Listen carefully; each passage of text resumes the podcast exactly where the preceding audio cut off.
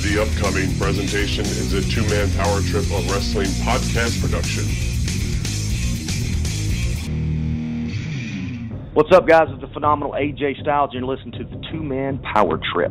Oh my God, this is Joey Styles, and you're listening to the Two Man Power Trip podcast. This is Ricky the Dragon Steamboat. This is Cody Rhodes, the Prince of Pro Wrestling, and you are listening to Two Man Power Trip. This is Jimmy Valiant, the Boogie Woogie Man. Tell my people and my brothers and sisters, don't you dare miss John and Chad. Hey, everybody out there, this is the franchise Shane Douglas. Remember me? well, guys, it's great to be on the show again. I appreciate you asking me back. So you said you were going to pinch yourself. I didn't know it was that kind of show now. I mean, if you guys are in the privacy of your own home, if you want to do these things. Good. How you doing, Chad? Hey, Johnny. Cool, man. What's going on? We're ready to go or what? Uh,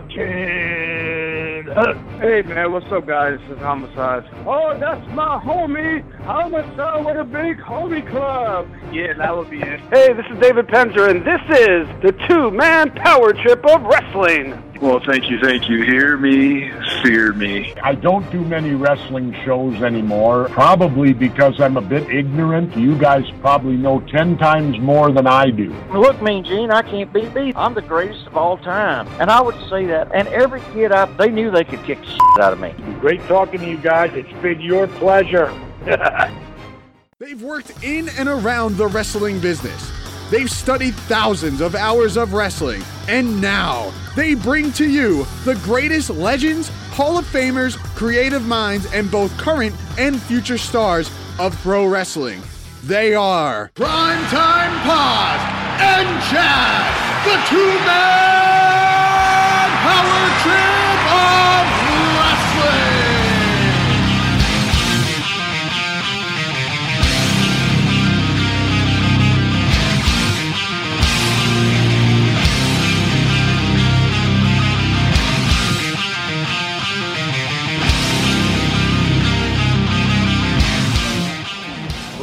Bring right. him straight but, down, But straight down. We're facing down, and that's illegal. Now into the top of his head. There you go. Oh, those good knees. Oh, those are good knees. But if he blocks him, it's going to still hurt his arm. He's stabbing! Oh, oh, he got him. This is great. He made Igor. Oh, oh, oh, oh. Mark Coleman has won the Pride. He's running away. He's running to the fence. I do like the John. Mark Coleman with Igor Chase tap out the knees. Beautiful victory. Mark Coleman. You did it, man. Pride. he's not seeing us. he's, he's playing to the crowd. He loves. He's in the Oh, crowd. Oh, that was a huge victory. what a victory. My God. Mark Coleman He is back. He is back. Totally big time. back. Totally back. Mark Coleman is back big time. A huge victory. Probably the toughest, well, for sure the toughest tournament he ever fought in. The winner is Mr. What a tremendous victory. Mark Coleman prevails, wins the Pride Fighting Championship. All right, let's get it going right here, right now. This is the two man power trip of wrestling, and you are listening here to a fighting episode of the two man power trip of wrestling podcast. If you didn't know by now, my name is Chad, and as always, I'm joined by my tag team partner, the one and only JP John Paz. And John, last week on the show, we knuckled up with a little Ken Shamrock, and this week we dive even deeper into the octagon as we welcome in Mark the Hammer Coleman for what could be described as the longest and most comprehensive interview in the history of the Two Man Power Trip of Wrestling podcast. And that is saying something because we have had quite the list of these long and detailed and great, like what I like to equate them to like barstool conversations. Two guys sitting at the bar, chit chatting about life, careers, and all the stories in between. But John, I know for you this was a big deal sitting down with Mark the Hammer Coleman, a guy who's got a long history in the fighting world. And I think you two, uh, you really cut a rug in this episode. Yeah, it was a long time coming to get him on too. Because you think about it, we've done now it's going to be 413 episodes from the very beginning. I was, you always think of those guys, legendary guys, whether it be MMA or pro wrestling, you want to get them on. And obviously, if you follow the history of Mark the Hammer Coleman, he did do some pro wrestling, and we do get that into the interview as well. But I mean, really, the godfather of the ground and pound and the MMA, the first ever UFC heavyweight champion. I mean, this guy is just an epic icon in the world of MMA, and we delve into everything in his career from top to bottom. Like you said, three hour epic with Mark, and it's just awesome to get him on. And just one of those things, like, man, I waited this long to get him on. Like, it was well worth it to get that long of a conversation out of the hammer. Such good stuff. I mean, when you think about all the MMA guys that we had on, the Ken Shamrocks, like you mentioned, Dan Severn, Don Frye, Josh Barnett, you think, who else is, you know, in that echelon, that huge name in the MMA world? Mark the Hammer Coleman's got to be at the top of that list. Love talking to him about UFC. Love talking to him about Pride. Love talking to him about his time in the pro wrestling world. Just a great, all encompassing, fun interview with the man himself. It's so cool. Yeah, and it's long, so we're not going to keep you from uh, getting into this interview. We want to make sure that you guys can really delve into it and break it down just like John did. But John, I mean, you go down the list just really quickly. You know, you're Dan the Beast, you're Ken Shamrocks, Don Frye. I mean, these are great marquee uh, fighters and then guys who went into the wrestling world. But why do you think Mark Coleman didn't really stick with the uh, the professional wrestling realm? I just felt like he really got into it late. If you really follow his career and follow, you know, his his MMA run, man, did he have some barn burners and man did he have just some epic fights and winning the 2000 Pride Grand Prix and beating Igor Vovchanchyn in the main event there and just being able to make that comeback in his career and have all those tough fights and then fight the Fedors of the world and the Antonio, uh, uh, uh excuse me, Antonio Nogueira, uh, the Cro Cops of the world, just the top MMA guys, and really, really have these battles with the Big Nogs and the Fedors and the Cro Cops and guys like that. Is just, I think it weighed a lot on him and kind of really hurt him if you think about it, because all those fights and all those battles and all those tough opponents, really just weigh a lot and you're not maybe able to do as much uh, pro wrestling or do as much other stuff as you want just because you absolutely kill your body and you train so hard. And he's one of those guys that he does everything full bore, 1000%, and he's not going to dog it at all. So, you know, taking the dip into the pro wrestling world, I think was just one of those things. Just like, yeah, I could do it on the side. I can do New Japan and All Japan and Hustle and Zero One and IGF. I could do all those a little bit on the side, but my body's not really going to hold up because of the wars and the battles of the MMA world. And you know, he fought MMA long after he was doing pro wrestling too. So I think MMA was really his true love, and I think pro wrestling was really something that he wanted to do. It was just something probably more along the lines of I'm going to do this for money because I can and because that's what the fans are calling for. I'm sorry, we have to back up to Igor Rochera. Was that the name of it? No, no, Igor Vo- Vovchansa. Vovchansa. Okay, yes. all right. Because I'm sitting here and, saying and, I'm waiting for his epic next. and Oh, that would be awesome, And Antonio Rodrigo Nogueira, who is also known as Big Nog. okay, so gotcha. Some some awesome guys. Igor love those names. Igor's unbelievable fighter was undefeated for uh, about uh, I think it was at least 40 wins in a row, something like that. Had a, I think it was at least four or five years. Just unbelievable fighter. And Mark Coleman in the Pride Grand Prix in 2000 just frankly just dominates him and really finishes him strong. So that's one of uh, his big career moments, and that was his really kind of resurgence in, in MMA. It was really a great comeback from the Hammer. He's available for birthdays, uh, bar mitzvahs, and weddings. If you want John to come and talk to you about fighters, that if you thought he had some wrestling knowledge, just strap in for this interview here with uh, Mark the Hammer Coleman. So a lot going on in the TMPT world. Stay tuned to the Twitterverse for that. A lot of stuff being announced, a lot of cool things in the works. We got a lot of stuff at our fingertips that we're ready to get rolling, but we're not going to keep you any longer as we get into this great interview here with the Hammer, Mark Coleman. Now for some TMPT business. Like us on Facebook. Follow us on Twitter at Two Man Power Trip and at Wrestling Pal. Please subscribe to us on YouTube. Also, subscribe to us on iTunes. Please leave us a review. We'd love to hear your feedback. Also, while on iTunes, check out the feed for prior legendary episodes featuring the living legend Bruno Sammartino, the late great American Dream Dusty Rhodes, the Enforcer, Arn Anderson, Rey Mysterio Jr., Glenn Kane Jacobs, the phenomenal AJ Styles, lead WWE attorney Jerry McDevitt, and so many others. Also, while you're on the internet, check out ProWrestlingTees.com. Yes, that is ProWrestlingTees.com. They are your superstore for all your wrestling t-shirt needs. Check out our page, check out Tito Santana, Coco Beware, Kevin Thorne, Magnum TA, and so many others. And for all you Android users, please hit us up on Google Play or Player FM. And all you iOS users, please check us out on TuneIn Radio, Podomatic, Spotify, and now iHeartRadio. And now, without any further ado, a UFC World Heavyweight Champion, a UFC Hall of Famer. He is the godfather of the ground and pound. He is the hammer, Mark Coleman. Enjoy.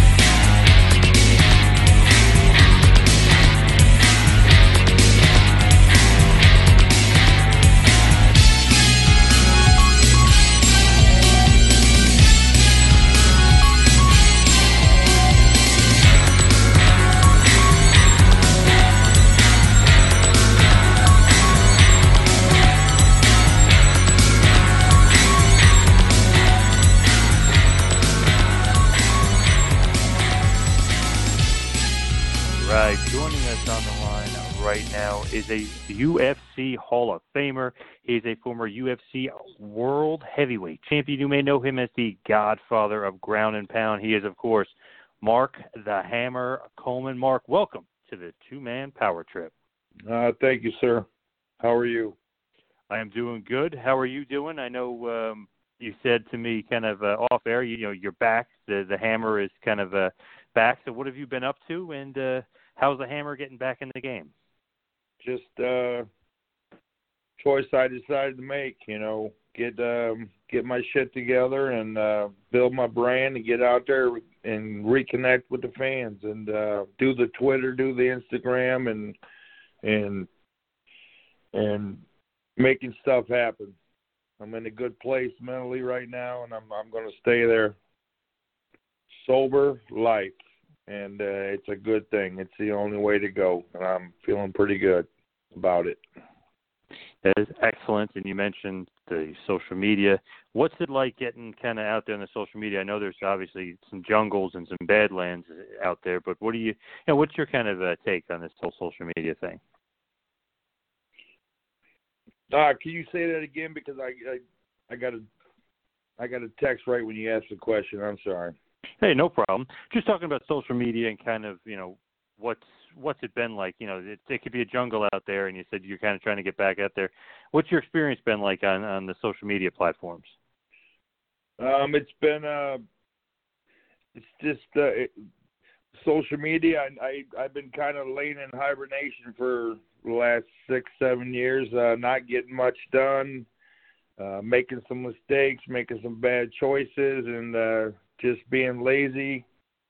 And I just decided I made up my mind. I'm going to get my shit together, and I'm going to reach out, and I'm going to build some followers and say some uh, interesting stuff, and and make these fans happy, and build, you know, get it going, build my numbers, and do more appearances. I I just realized, you know, I am somebody. You know, you get down. I've been down, but I've always come back, and now I'm feeling good. I'm back, and I'm gonna I'm gonna find uh, life after fighting. You know, a lot of people, a lot of fighters struggle, and uh, I'm no different. It, it, it was uh, I, I didn't really like the fact that I was abruptly in retirement because uh, they took a picture of my hip and my hip was gone and I needed a replacement and that pretty much was the end of my career but and you can't complain. I made it till I was 45 years of age, so the Lord was good to me.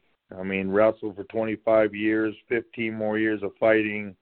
I've had my highs. Of course, there's been lows, but even the lows are high. Fighting, win or lose, as long as you, as long as you gave your best and come out of it, there's nothing like it.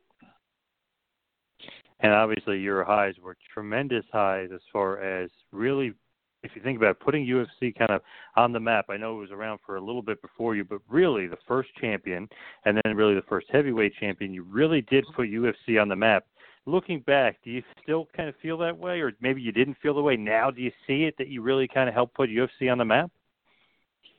Yeah, that, that's it. You know, I, I've been like I said, when I when it, it, it's it's hard for a fighter to swallow that it's just over, and it just came to an end. I had no choice. You know, I I needed a hip replacement, and then now all all said and done, I've had four of them. You know, I got septically infected, and uh, you know, just uh, depression. You know what I mean? Just down, depressed. You know, I can't do what I love so much. You know, I loved it so much when I when I saw UFC one for the first time. I was still wrestling, but when I saw UFC one, um, I just really was. It just blew me away, and, and I I couldn't believe what was going on. It to me, I almost thought it, some something's not right here because this is just too cool. Yeah, I'm, I was just hoping it was real, and I hope it was legit because I knew that's me. And I when when Royce Gracie won the first one, I you know I I said that's my money. I can I can beat Royce Gracie. I can beat all these guys. It was just uh how am I going to get in? And uh after the 96 Olympic trials, I lost in the semifinals. And I got approached by a manager and he was looking at Mark Curry, he was looking at Tom Erikson, he was looking at myself and and uh I told him I said quite quite bluntly, no disrespect to those two guys, but I told him I said I'll kick both those guys' ass, and I said I'll beat Don Frye's ass. As a matter of fact, I'll beat anybody's ass in there. I'm the man you want, and where do I sign?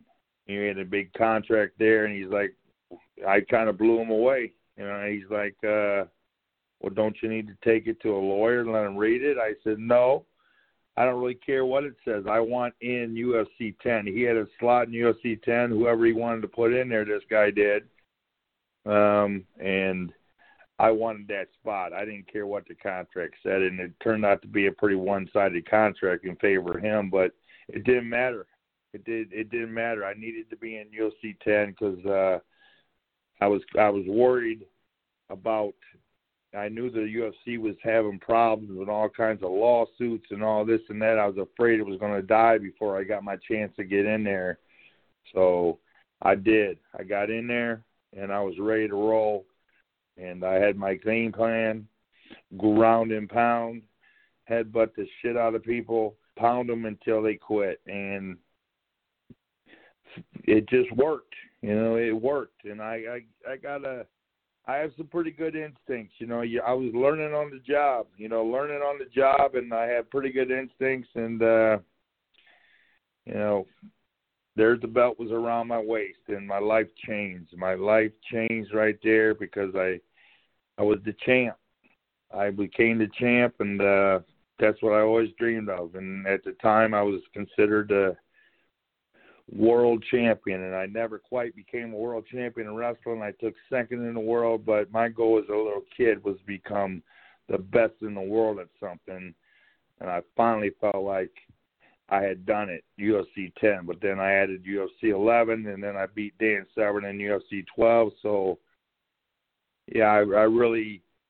I really achieved my goal, my childhood dream of becoming the best in the world at something. So, pretty pretty ecstatic, pretty crazy, just awesomeness, for lack of a better word, right now.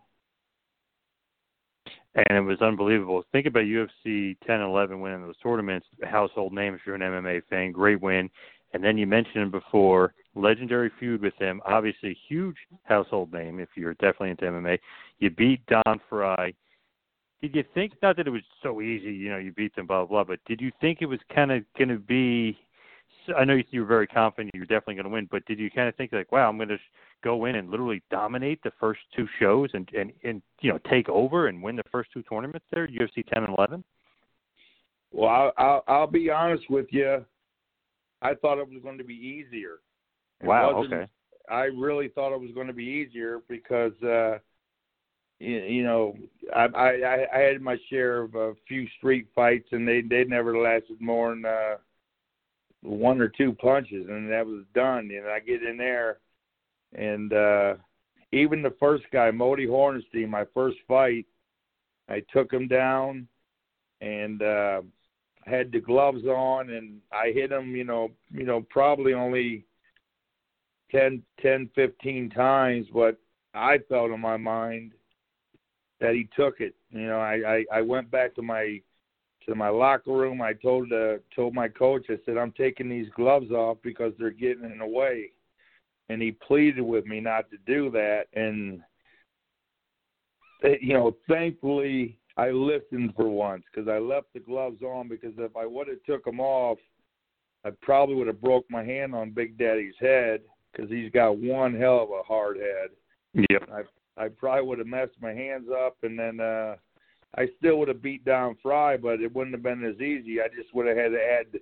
I just would have had to use the headbutt more often, but it wasn't really fair. In hindsight, it wasn't fair. These guys didn't know how to wrestle and those three guys weren't very good at submissions. Don Frye wasn't, and I was the bigger, stronger wrestler. He was a good wrestler, but I was the bigger, stronger, world class wrestler, and just got him on the ground. And he's got two hands to defend himself. Well, I got two hands to hit him with, but I also got a head. So uh, three on two, who wins? You know, there's right. there was always there was always something open. A rib, hit the rib, and he brings his arm down to block his ribs. I'm going to come up with a right hand to the face, and then he's going to bring his hands up. I go back to the ribs, and then I'll throw in a headbutt and throw in some elbows, and uh, you know, just there was always something open, always something open, and uh, um, I'm just being blunt with you. I and and the Don Frye, um, we're real good friends now. Just total, total respect for each other. That night, um, that night when that fight was going on, I was actually just getting, I was getting worried because I was, it was pretty much a one-sided war for sure but it was a, a war that the other man was not going to ever give up on. That's Don Frye, the toughest man I ever fought. And I'm not saying the best guy I ever fought, but the toughest guy I've ever fought because I almost, I felt like I was wondering why they weren't stopping this fight. Well, it's because it was the early old school days and they didn't stop him until somebody gave up. And Don Frye was never going to give up he was never going to quit. I was going to have to kill him, and I was really those those kind of thoughts were going through my head. Like, man, am I going to have to kill this man? But finally, finally, Big John pulled me off, and uh, I was glad he did because I wasn't. I, I'm not a killer. I don't want to kill nobody. I just want to win.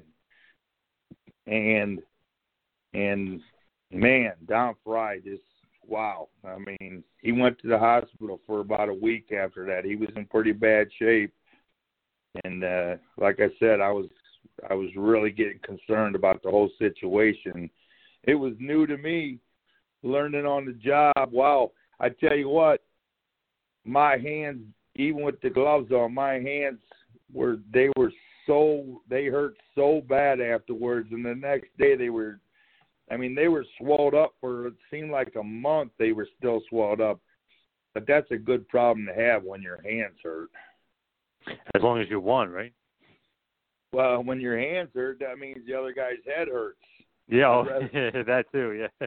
you know that's what I'm getting at. My hands were they were beat up, and that's a good problem because uh, that means I was doing all the punching, and you know I might I might have got hit maybe maybe once or twice the whole night, and they weren't very good punches. Just a couple, you know, Frye. One time I stopped and I took a look at him. I just stopped. I paused and took a look at him just to see what it's, you know.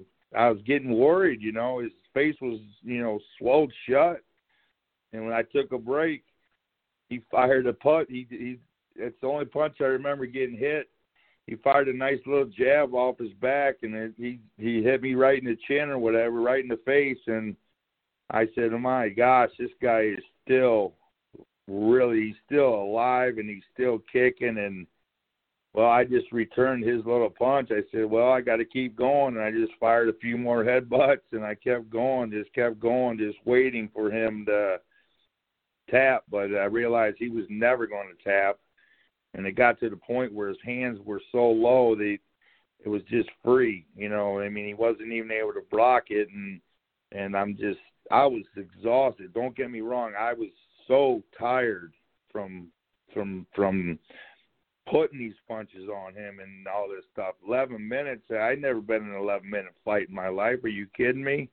And uh um just just his hands were down low and uh I, I just you know, I just had three headbutts to the head to his face, I mean, and finally Big John pulls me off, and uh, I didn't even know if I won because Big John pulled me off. I looked at him and said, "Is it over? Is it over?" And he just Big John looked at me and said, "Go to your corner." I'm like, "What the heck, man? What's going on here?" You know. And then finally, I looked over. They're they're talking in the corner, and then finally, I seen John wave his hands, waving the fight off, and it was just just a incredible relief that it's over, and ecstatic jubilation. I, I don't know how to say the word, so I'm not even going to try. Jubilation. Jubilation. Thank you for your help yes. there. And jubilation and wow, I did it. I mean, I I freaking did it because I had to, you know, I had to back up a lot of talking that I was doing to all my buddies. I, you know, I talked a lot that I was the toughest man in the world. So I had to back it up, and it was over, and I I achieved it, and uh oh man, you can't just that was you know, like I said, I got a lot, a lot of highlights, but that was that ranks. It's hard to separate. A lot of the fights it's hard to separate which one was the highest. But that one, they're all so close together. I can't, I can't really, you know, I can't really say which one was the highest because a lot of them were, were incredible moments and eventually, like we were talking about UFC 12, you end up beating Dan Severn, the inaugural UFC World Heavyweight Champion. Also unified it with the UFC Super Fight Championship that Severn had.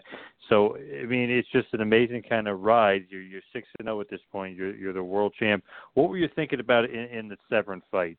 Super confident that you were going to be able to beat him, basically less than three minutes. Were you super confident that, that that's the way it was going to go down?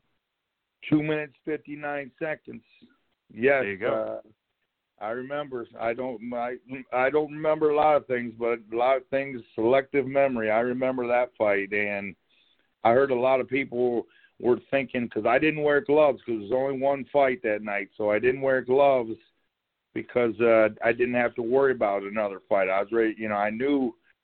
You know, no gloves. You know, you you can hurt your hand for sure it's the, it's a big debate out there now. Bare knuckle boxing, everybody's saying how brutal it is, but it, it's it's def it, it the only reason the only thing that makes bare knuckle boxing so brutal is the standing eight count. So a lot of knockdowns where the fight would have ended if there was no standing eight counts.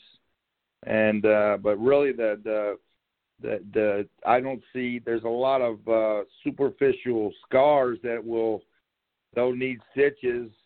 And if you're not so vain and you don't really care, a lot of people, the, these guys, the, I'm talking about our team and uh, uh, the what's his name, uh, Knight, the kid, Brandon Knight. Did you see them after pictures and all that? Did you mm-hmm. see those pictures? Well, yes, with uh, Artem Lobov and uh, Knight. Yeah, yep. Yes, beautiful, beautiful, beautiful pictures. You know, but and those guys, you know, they loved it. You know, they they just loved it, and uh those cuts will heal up. They're going to have some scars, but I I still the only thing somebody pointed out to me, I said I kind of try to say the gloves protect the hands, not the head, so it's not as bad as it seems. But then they said, well, you got to factor in the standing eight counts, and so yeah, it's it's pretty damaging. You know, it can be damaging because the fights would normally in the in the MMA there's no standing eight counts. You just right. finish the guy off. But the standing eight counts, it you know, it's gonna it's gonna get its uh, criticism for sure. But I love bare knuckle boxing. That's just me. I'm a I'm we're all warriors. Crazy, crazy warriors, but we choose to do it for a reason. And it was it's in our blood, it's in our DNA. It's what we do. We know there's a risk. But you know what? there's a risk in just about anything you try to achieve. So obviously, as we're rolling along, you're dominating. You're kind of the you know the king of the sport. How close were you to fighting Royce Gracie at this point? Because that seemed like the matchup that you thought that they might be thinking about making, even maybe even before that. Well, I mean, he retired. What are you going to do? He retired. And it was a very smart business move by Royce Gracie. He wins four in a row. He's the little guy that beat up all the big guys, but he never ran into nobody like me. I mean, he never faced anybody like me. I'm I'm totally confident I would have I would have I would I would have ran right through him. He said size doesn't matter. Well, I think it's been proven, and wrestlers know very well that size does matter. And I was w- w- just way too big and too strong and too powerful for Royce Gracie. Of course, he had a chance to possibly, you know, choke me out or possibly get me in an armbar, but I think the chances were slim because I just would have overwhelmed him. Look what Kimo did to him. You know, look look what Kimo did to Royce Gracie, and uh, I think I was a lot more ferocious than Kimo was. So I don't, you know, I, I might even kept that one on the feet I might have fought Royce Gracie on my feet and uh, not even take it to the ground. But I had I had plenty of ways to beat him. I just had to be my jujitsu definitely was not up to par. I give myself a white belt status, but I'll take a I'll take a badass white belt over a um you know, sorry ass black belt. I'm not saying Royce is a sorry ass black belt. I'd rather have a crazy tough white belt going up against a, a, a black belt that didn't have my kind of mentality. You know, my mentality, I was gonna, I was a savage. I was gonna, I'm looking, I'm looking to, I don't want, I mean, I'm just looking to win, but in winning, you're gonna have to hurt the guy, and I didn't have no problems hurting the guy. You know, that was that was just part of the game. That's what he signed up for. That's what I signed up for, and uh that was it. And he wouldn't have he wouldn't have seen that ground and pound either. Like he hadn't seen that before. I know that. Pardon me. He hadn't seen anybody's ground and pound like you had either, so it would have been kind of tough to deal with you. Well, that's what I'm talking about. Kimo gave him a pretty good ground and pound. You know, Kimo gave him a pretty good ground and pound, but uh, and if Kimo wouldn't have had that little ponytail in the back where Royce grabbed onto it, uh, he might have finished Royce himself.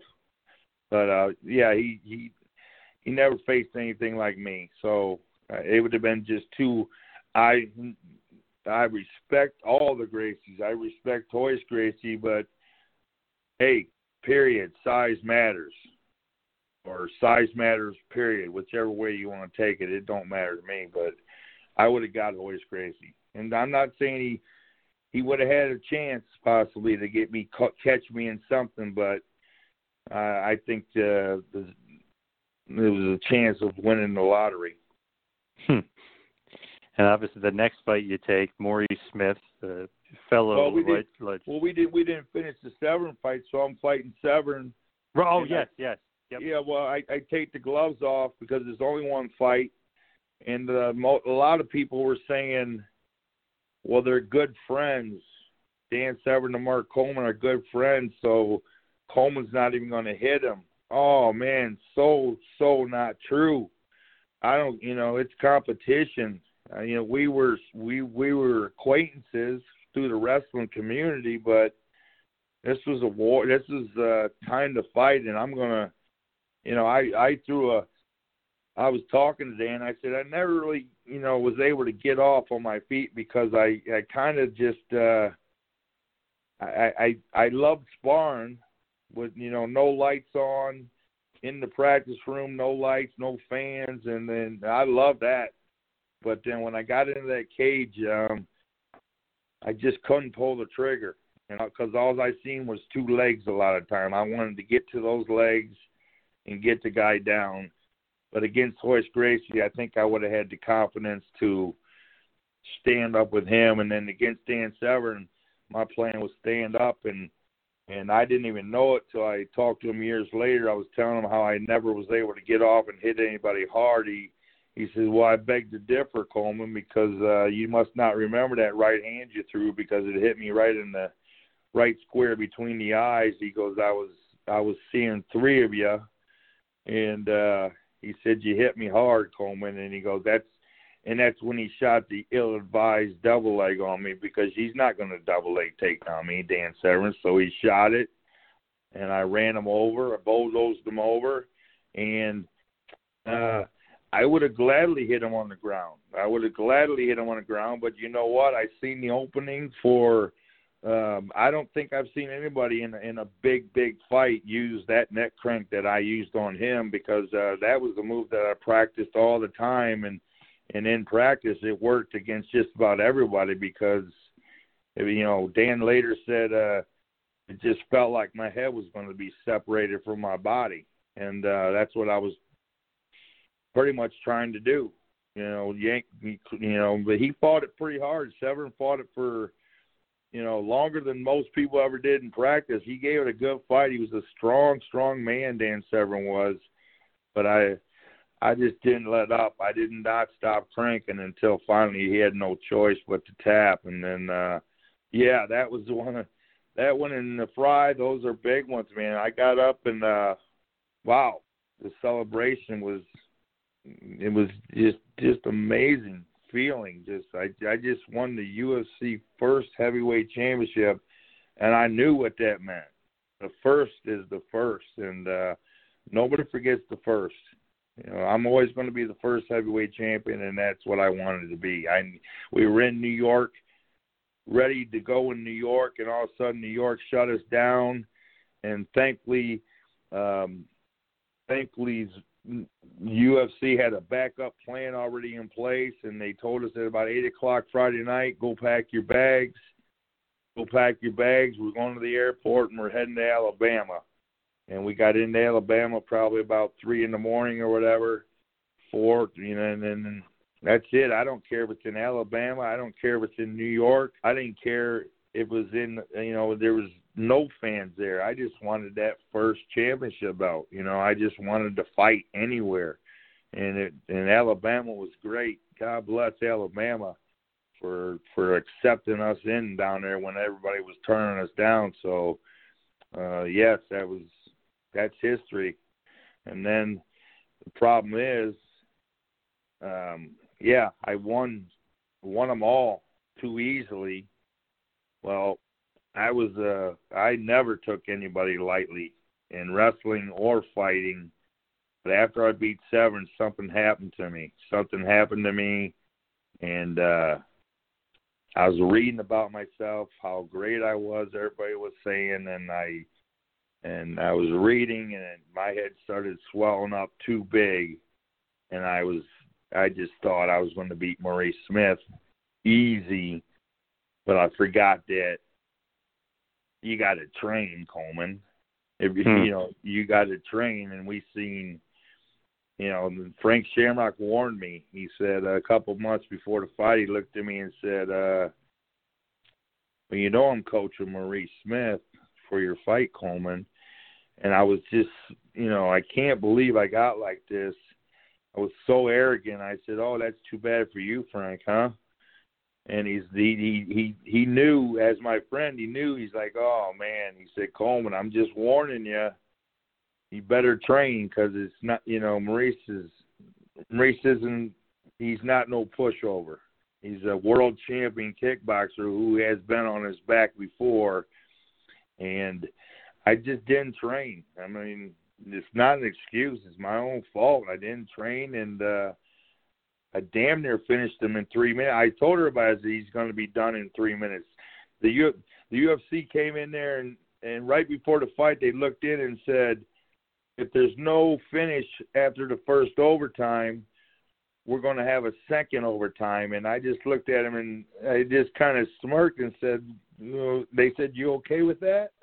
you okay with that? And I said, well, yeah, I said this fight isn't, you know, it's not going past three minutes. You know, I was just too cocky, too confident, my, you know, arrogant, cocky, and then uh, sure enough, I almost finished him in that three minutes. I I put a whooping on him for three minutes. I had he said I Maurice Smith said I knocked him out with a headbutt, but then I I woke him back up with another one.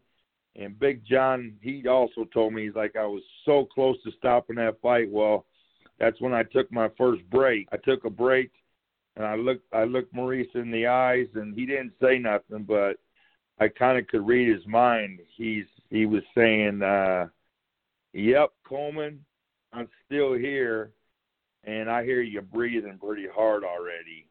Yeah, we got a long, we got a long ways to go, and uh, yeah, credit to Maurice Smith. He survived and then he came back and he kicked the living shit out of my legs, man. They felt like they both felt like there was just a like shattering a window. They felt like they were just shattered. And uh, I did. I just posted a picture on Instagram recently, and my legs were from my ass to my ankles. They were black and purple all the way down. He abused my legs, and uh, plus I thought I was going to have a damn heart attack. Well, I don't know how the hell I was still there. At you know, I went the distance, 21 minutes. I don't know how I did it. I mean, I still don't know how I did it to this day because uh many people's went down with less kicks than that. My legs were beaten up bad, but I had too much. I had pride. I was in pain, but I wasn't going to show it. But when I got back, where I, when I got back into the locker room, I walked right past the doctor's room and I said, "I'm fine." you know, um, I'm just beat up. I'm fine. I don't need nothing. I don't need nobody looking at me. I just got my ass whooped, and I went in there. As soon as I got into my locker room, shut the door. Oh man, I did let out a little scream of pain because it hurt so bad. I mean, it hurt so bad. My legs were. I just thought, I'm lucky. You know, I'm lucky that you know blood clots or whatever could have happened, but you know they healed up you know, everything healed up. It was just, you know, it was beat bad, but you know, they rescheduled uh the they scheduled a rematch immediately. Took me about two weeks to get all the blood out of my legs, and then I was I was humbled. Maurice Smith humbled the shit out of me. Thank you, Maurice Smith. I needed that. Unfortunately, if I would have trained uh it would have been over. But he humbled me and woke me up and brought me back down to earth. And I'm getting ready. You know, my first practice back, I'm going to go hard. I'm going to I'm going to do what got me here to begin with, hard work, and I'm going to come in. I'm I'm going to be a machine, and I'm going to destroy them. But the first practice back, my my training partner did okay. We went for about you know thirty forty minutes straight wrestling I said, that's enough for today. And he talked me into going one more go, the old one more go, because he, he he hadn't taken me down ever in his life up to this point. Nick Nutter, uh, he fought Igor Vovchanchyn over in uh, Russia. His mm-hmm. first fight, his first fight ever. Um, and uh, well, he's a good training partner for me, and we're. But he never taken me down. He said he he wanted one. He said, "Give me one more." I said, "All right, what the hell." And um, he got me up against the wall. And usually in wrestling, the walls, you know, you, you, there's a reason that the wall's out of bounds because it's dangerous when you're up against the wall. And I found out because uh, he got his first takedown all right. He dropped down on the double leg, and I was stuck up against the wall, and he drove his shoulder into my thigh, and he basically just blew my knee out. And I'm like, and it was it. I'm like, oh shit, I think this is a bad one. I think it's a bad one. I stood up and I tried to keep going. I tried to keep going, but then all of a sudden I felt my knee just like wobble like jello. And and I, I, I knew right then it was over. And sure enough, ACL tear out for out for like uh I came back and you know the next fight was even worse, but I came back way too soon. And I think it was only like five months after surgery and I came back and they changed. It was supposed to be Randy Couture. Um, I think there's a Lord's blessing that Couture separated his ribs a couple weeks up leading up to the fight, and he pulled out because he would have whooped my ass that night. I mean, he would have whooped my ass when I came back from ACL surgery. I shouldn't have been in there to begin with, and I was having some thyroid issues, and then they changed opponents. They kept calling me up every day. They called me up and and change the opponent. You know, I agreed to anybody they said, but I'm I'm starting to get a little frustrated. You know, what the heck? You know, are people just pulling out? What's going on? You know, I think people were a little bit concerned because they knew I was going to be coming back with uh with a mean, mean attitude, and then they settled in on Pete Williams, and I should have, you know, I should have I should have been able to just to beat his beat his butt. But that was the first fight without headbutts, and uh, um, I was a little bit lost without my my equalizer. The headbutt was the equalizer. I'm nose to nose with Pete Williams. I took him down. I'm nose to nose with him, saying, "Damn, I just wish I could headbutt this guy because I didn't feel right." I'm not going to make any excuses. I didn't feel right at all I, I kicked everybody out of my locker room before that fight um, because I just uh, I, I think my sugar levels dropped. I I didn't know I had a thyroid problem. I didn't know what was wrong me. I had a bad training camp. Some days I had good days. Some days I had bad days. Uh, but that night I, I warmed up real hard. I warmed up for like 45 minutes trying to. Uh, try, I knew Pete Williams had a good armbar, so I I got a little worried about it I went like 45 minutes just trying to learn how to defend the armbar, and uh, well, I I never was able to. I was never able. To, I went back to the locker room, sat down. I couldn't get my heart rate to slow down. I'm sweating profusely, and I'm actually sitting on the shitter. And I told everybody to get out. I just wanted to be alone. And Big John looked in to give me my last, uh, whatever, the last uh, instructions, and he looked in, and I'm sitting on the shitter and he says, "Oh man, you all right?" I said, "Yeah, I'm all right," but I wasn't all right. I wasn't all right. I was. Uh, you, I see why a lot of people look for the side door, and this is one day that I wish I could just run out the side door and and uh come back another day. But I got in there, and I, yeah, when it when after the 15 minutes was over, I went to my corner and I had nothing. I was seeing seeing a cloud of it looked like a cloud of smoke, and I was, you know, I was delirious, and uh, my my wrestling buddies in the corner were screaming at me that I got to suck it up, I got to suck it up and take this guy back down. But when the tank is completely empty, the car doesn't move. When you run out of gas, your car's not going to move. And my car wasn't moving, and he took advantage of it. The Lions Den were, they see me leaning up against the fence and they were screaming, "Look at him! Look at him! He's dead! He's dead, Pete! You got to go get him!" And Pete did. He came across. I didn't even take one step forward. He came all the way across the ring, and uh, uh, there he was. And I was trying, but there was just nothing there. And I thought he was kicking me in the leg, and I reached when he threw the the the the the massive knockout that was seen around the world for like ten years. Thank you UFC for opening your show with that highlight. but just uh I thought he was kicking me in the leg. I reached down to grab it to try to take him down, but he wasn't kicking me in the leg. He was kicking me in the head. And boy, I ate that one. I ate the shit out of that kick. That's for damn sure But that fight's in the Hall of Fame. You know, they called me up and said, uh, you know, hey Coleman, uh, we're gonna we're gonna put one of your fights in the Hall of Fame. I'm like, oh, that's great. You know, which one? And they said Pete Williams. I'm like, oh, well, what? You know, I didn't know. I didn't know what to think, but I said, well, fuck it. I got up. You know, I mean, he knocked me down and would have maybe finished many a men, would have ended their career.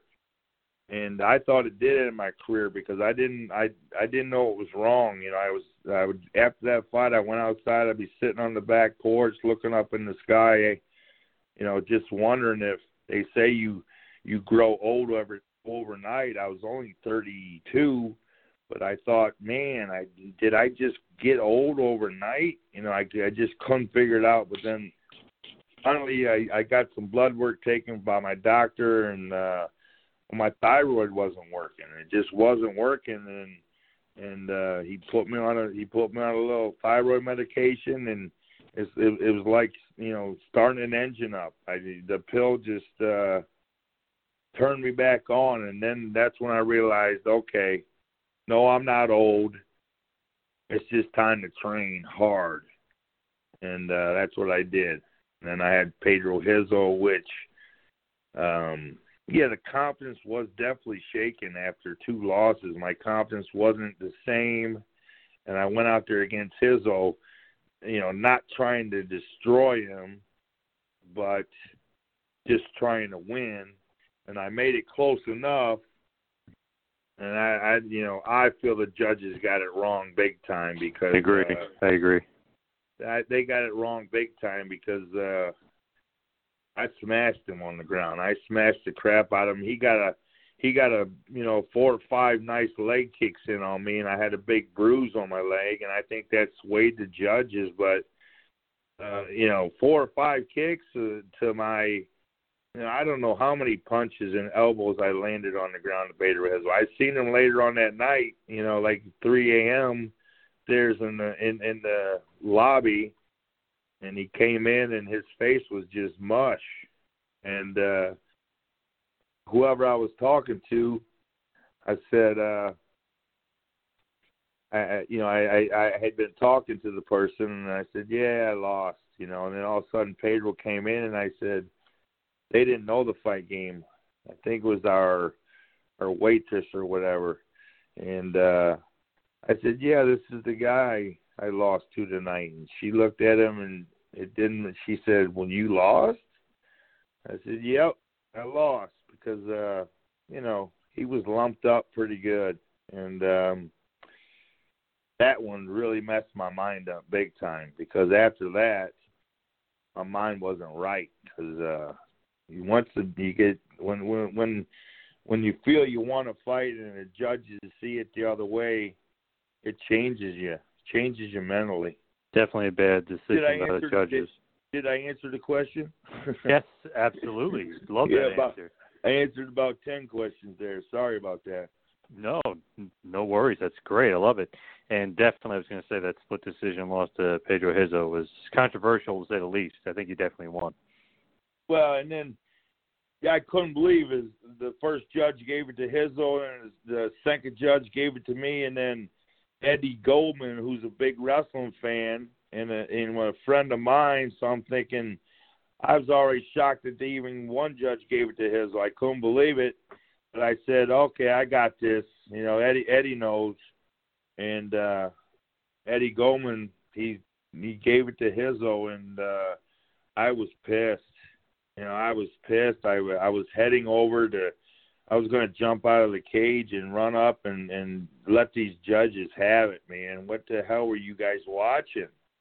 But uh Ken Shamrock was in my corner. It was kind of uh I don't know what you want to call it, a publicity situation. Put put Ken Shamrock in my corner. I don't know why I did it now in hindsight. I didn't really I didn't train with the guy. We went down to train with the Lions Den, me and Nick Nutter and Brandon Lee Hinkle. We were out in California in San Clemente. He's up in San Diego and uh, my manager at the time said, Well, you know, Ken said he's willing to train you. I said, Well, and at this point I'm kind of desperate. I said, Well, okay, I I I guess I can see what he's got to offer. But we went up there for a. We seriously we we stayed in a twenty dollar a night hotel room, all three of us.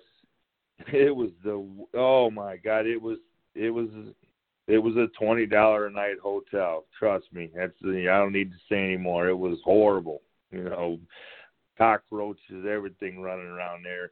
And then we're training at the Lions Den, and well, he wasn't doing he wasn't showing me anything that I already didn't know.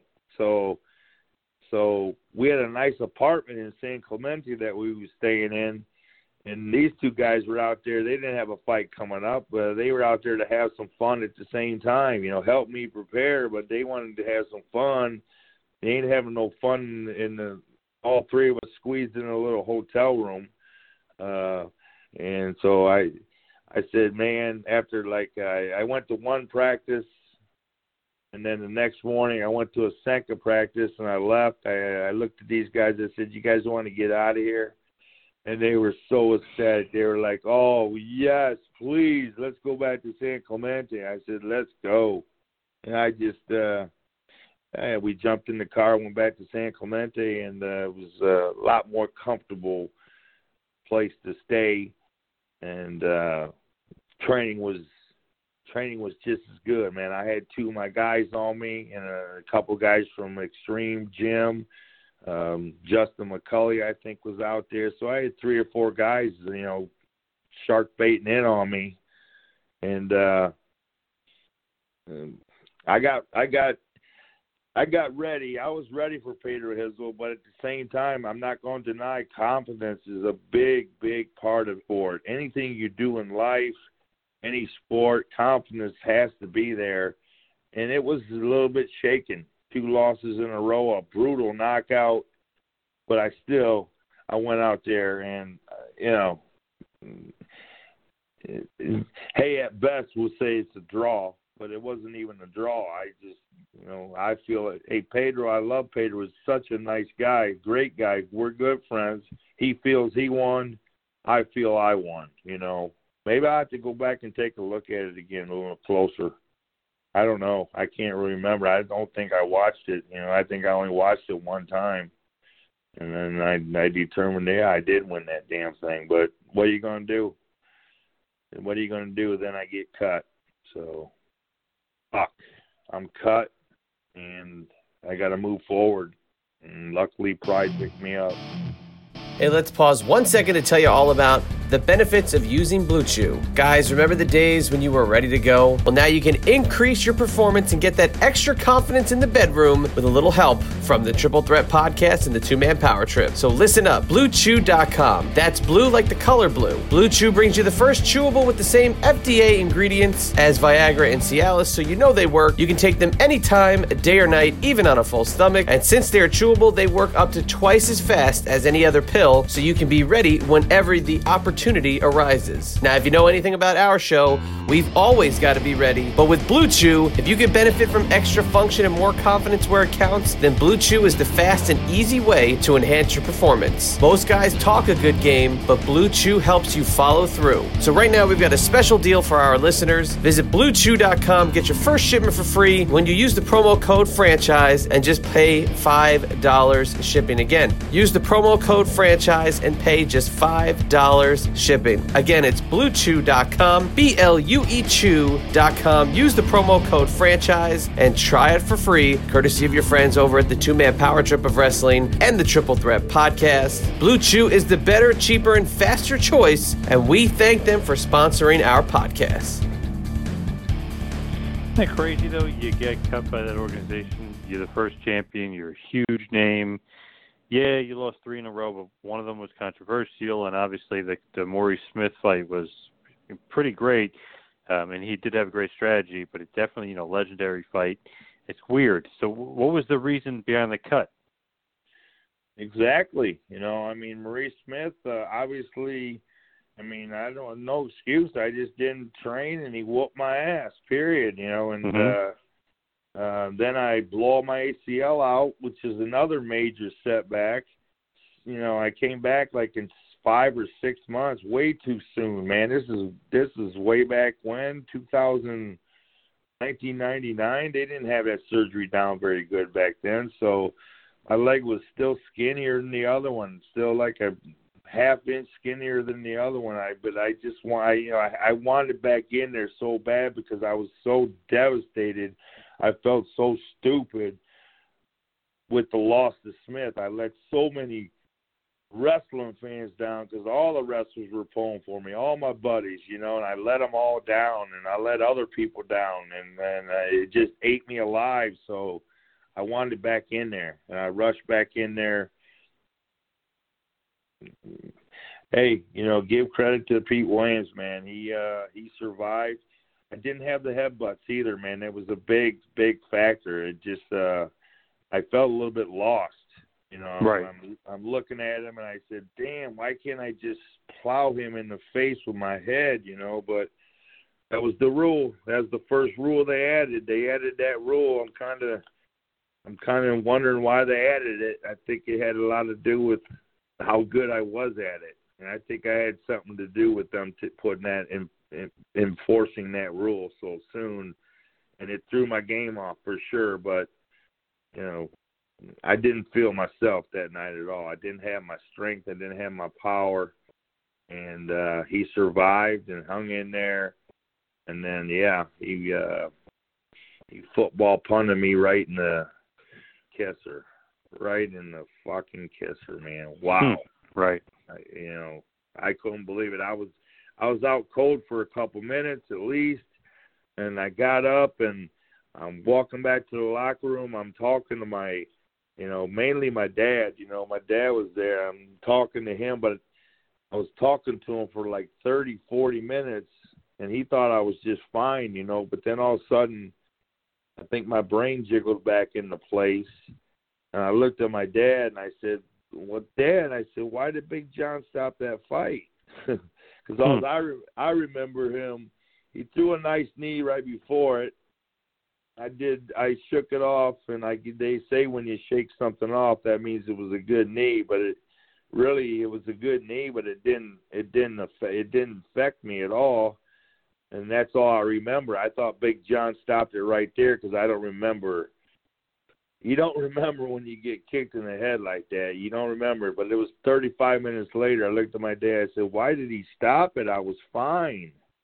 my dad couldn't he couldn't figure it out. He, he said, "Oh my God, he doesn't even know he got knocked out." This is 30 minutes later. I've been talking normal, and uh but I was talking normal, but I wasn't normal. So it was a bad one, man. It was a it was a bad one. It probably left a little mark on my head for sure. But that's uh that's the risk you take when you get in this business. That's that's it. We're all we all come from the same same mold. You know, these when you get in anybody that's ever gotten in that cage, I don't care at what level, I got respect for because you gotta you you know some people say they're not afraid at all. Well, I have to question that. They're you know you're not afraid to you're not afraid to you're not I was never afraid to get hurt. I was just I didn't want to lose you know so you got to worry about did you train hard enough this and that but so you got to battle them demons and then they lock that cage behind you you know it's on it's on and i respect anybody that's ever got in there and did it at any level because it's uh it's a different animal this mma it's a whole different animal it's the greatest sport ever ever I when I I mean that that's it. Put a period behind that, and I'll shut up. Hmm.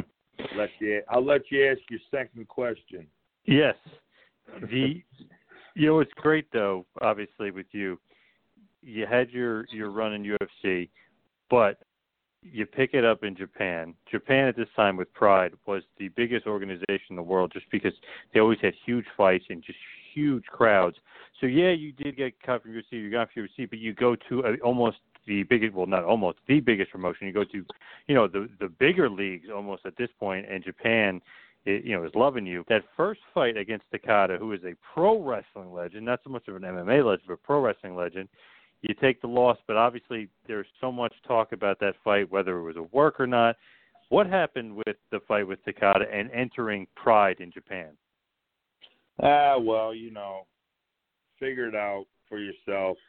Right. I'm not, you know, it just it, it is what it is. You know, they, I just did, I did it. They they promoted it as to me. They promoted it to me as it's going to be a pro wrestling match, and uh but obviously, hmm, you know, it wasn't. So uh, that happened, and and it's over. You know, but I had to.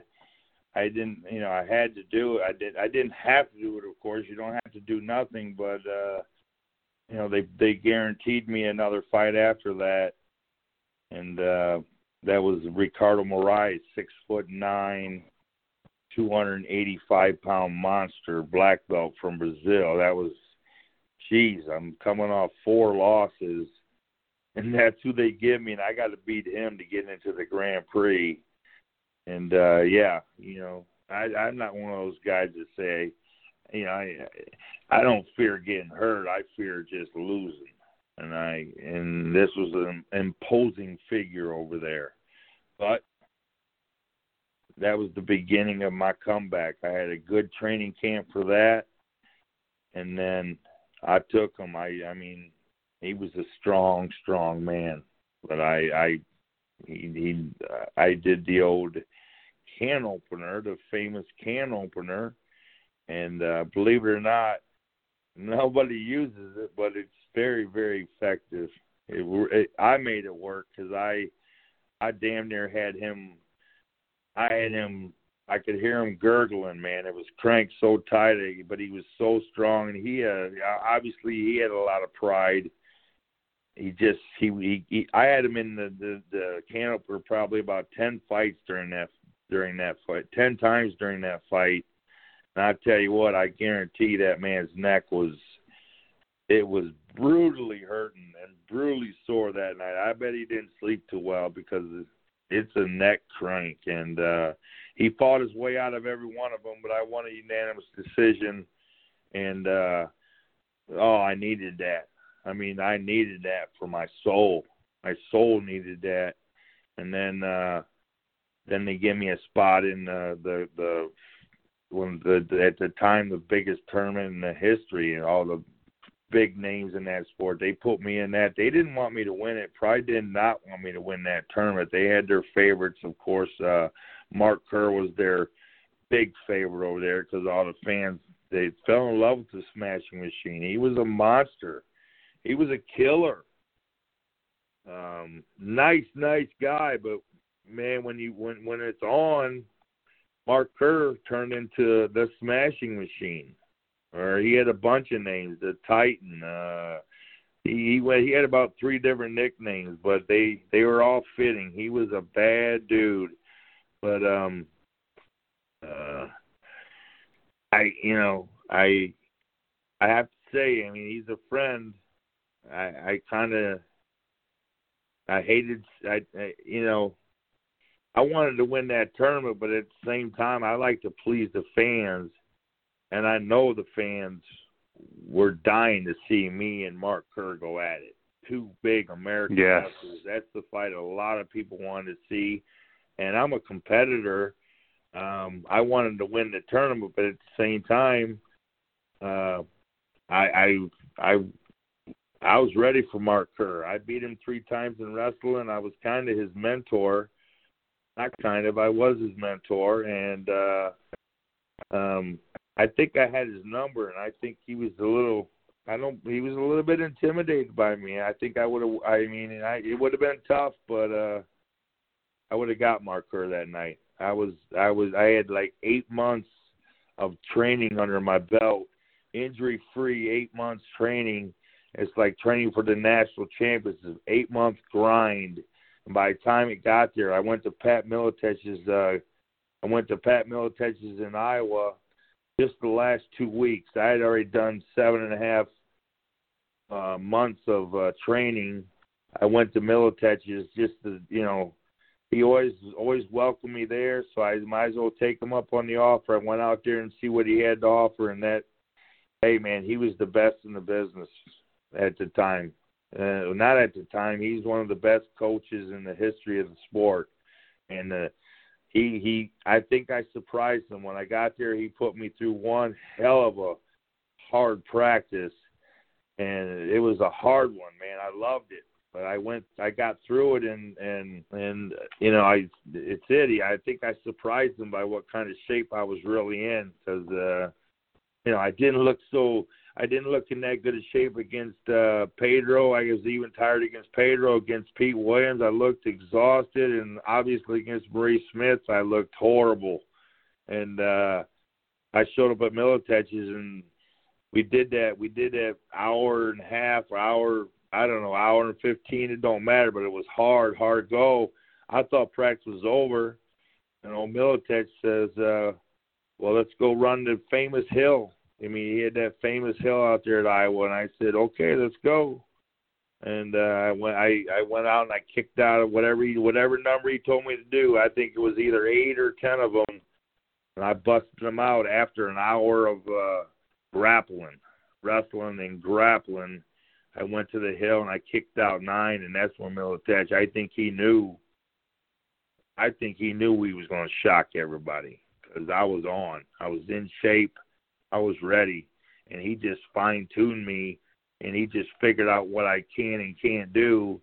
And having him in the corner, I didn't even know I was listening to him until I watched the tape, and then he would call some stuff out, and uh, I was doing it whatever he called out, I was doing it, and uh, that's the only fight that I ever really against Akira Shoji. He was so you know so short and and, and much smaller.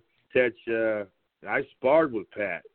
You know, he he brought in a pro boxer, and he, he he one of his his first guy that he put up against me. I was nervous, man, nervous wreck. Got all eyes on me. I'm to spar. I don't even know who this guy was. I forget his name, Nate something and uh, we got up there. I threw a jab and it just plowed him right in the face. And then uh, okay, and then I threw a left hook and plowed him right on the ear, and it just sent him. It sent him flying right into the wall. He looked at Pat and said, "I'm done." He said, "I'm fucking done, man." And uh, so then I then I went with this pro boxer. I forget what his name was, and uh, yeah, he was he was outclassing me for sure, but no, man, I had so much power. I was just smashing and plowing him, and he said he had enough after I think uh, one or two rounds. He had enough, man. He packed his bags up. He left, and there was nobody in the room. I needed I needed some more work. You know, I still had a lot in the tank. I needed some more rounds, and Miletich didn't have nobody in the room, so hey, God bless him. He put the gloves on, and uh, me and him went to war for about another two rounds, two three rounds, and uh, you know he said I he said I hit him so hard one time that his whole left side of his body went went numb, and he was fighting me with one arm out there for the last thirty seconds, and. uh wow, I felt good. I felt great. And Miletich, I think he knew he had he had the champion sitting right in front of him. I went into that. I went into that tournament. I did believe I was gonna shock everybody because everybody, nobody gave me a chance. I got a lot to prove. I got a chip on my shoulder, and you know, I I caught a couple breaks for sure. Uh, Shoji fight, even though I totally dominated it, but I still had to go 15 minutes with him. You know, I mean, I still went 15 minutes, but as a wrestler, it was like a in wrestling you you wrestle five matches in one day sometimes. So basically the Shoji fight was a nice warm up and now I got Kerr next is what I'm thinking. He's heavily favored to beat Fujita.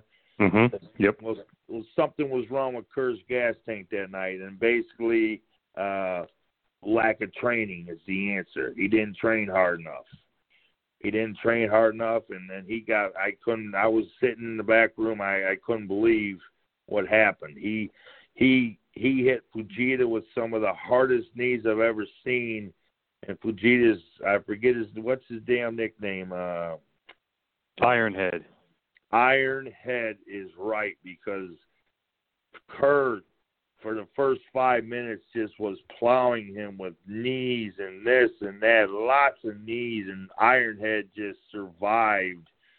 And then Mark Kerr uh, his sugar levels dropped off, and uh, he couldn't do nothing. And old Ironhead came back, and I'm watching it, saying, "Oh my gosh!"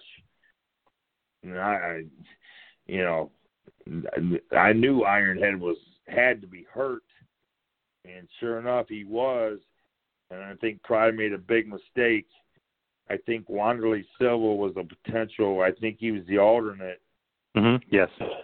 I think they should have, you know. But I I find out later the reason Fujita got in there is because they they weren't going to give him his third place prize money unless he got in there and fought me. Well, what the heck, man? It, it was a officially it was a two second fight. I think it's the fastest win in, in MMA history. Nobody really acknowledges that because the, the corner threw in the towel the second the bell rung. You know, they I think they had that planned, but but you know, I, I'm there to I'm there to perform. So, you know, why didn't they just pay him his you know thirty thousand or twenty thousand for for making it to the semifinals, and then bring in Wanderlei Silva, make me fight Wanderlei Silva, and that would have been that would have been a war, but I think it would have been a one-sided war. Just to be honest with you, he could not have stopped my takedown. I mean, I would, I would have been, it just been, it would have been too easy to take him down, and I just would have ground and pounded Wanderlei Silva out. I don't know. I mean, he might have. He, he's a warrior too, so he might have went to 15, but uh I don't see what he could have did to me. I was, I was in my prime, and I was on my game that night. I would have took, but the fans would have loved it Instead, they got Fujita. Well, you create your own luck. You know, everybody says I got lucky. Well, no, man. I I mean, I was there, and I don't think it would have it wouldn't have mattered at all if I fought Wanderlei for 15 minutes. I was I was all I was in great shape. Probably one of the greatest best shape I was in uh my entire fight career was the the Pride Grand Prix, and it just would have been nice for the fans first they wanted too bad they didn't get to see me and Kerr fight, and then too bad they they let Fujita get in there like that. They should have put Wanderlei in there. Who knows what really would have happened, but I'm going to have to bet on myself on that one. And then, um, then I would have did the same thing I did to Igor as happened. You know, the, the same thing would have happened because I was still, I would have been still fresh. I could have, I had a lot in my, I had a full tank of gas that night. And uh um but the here's the deal.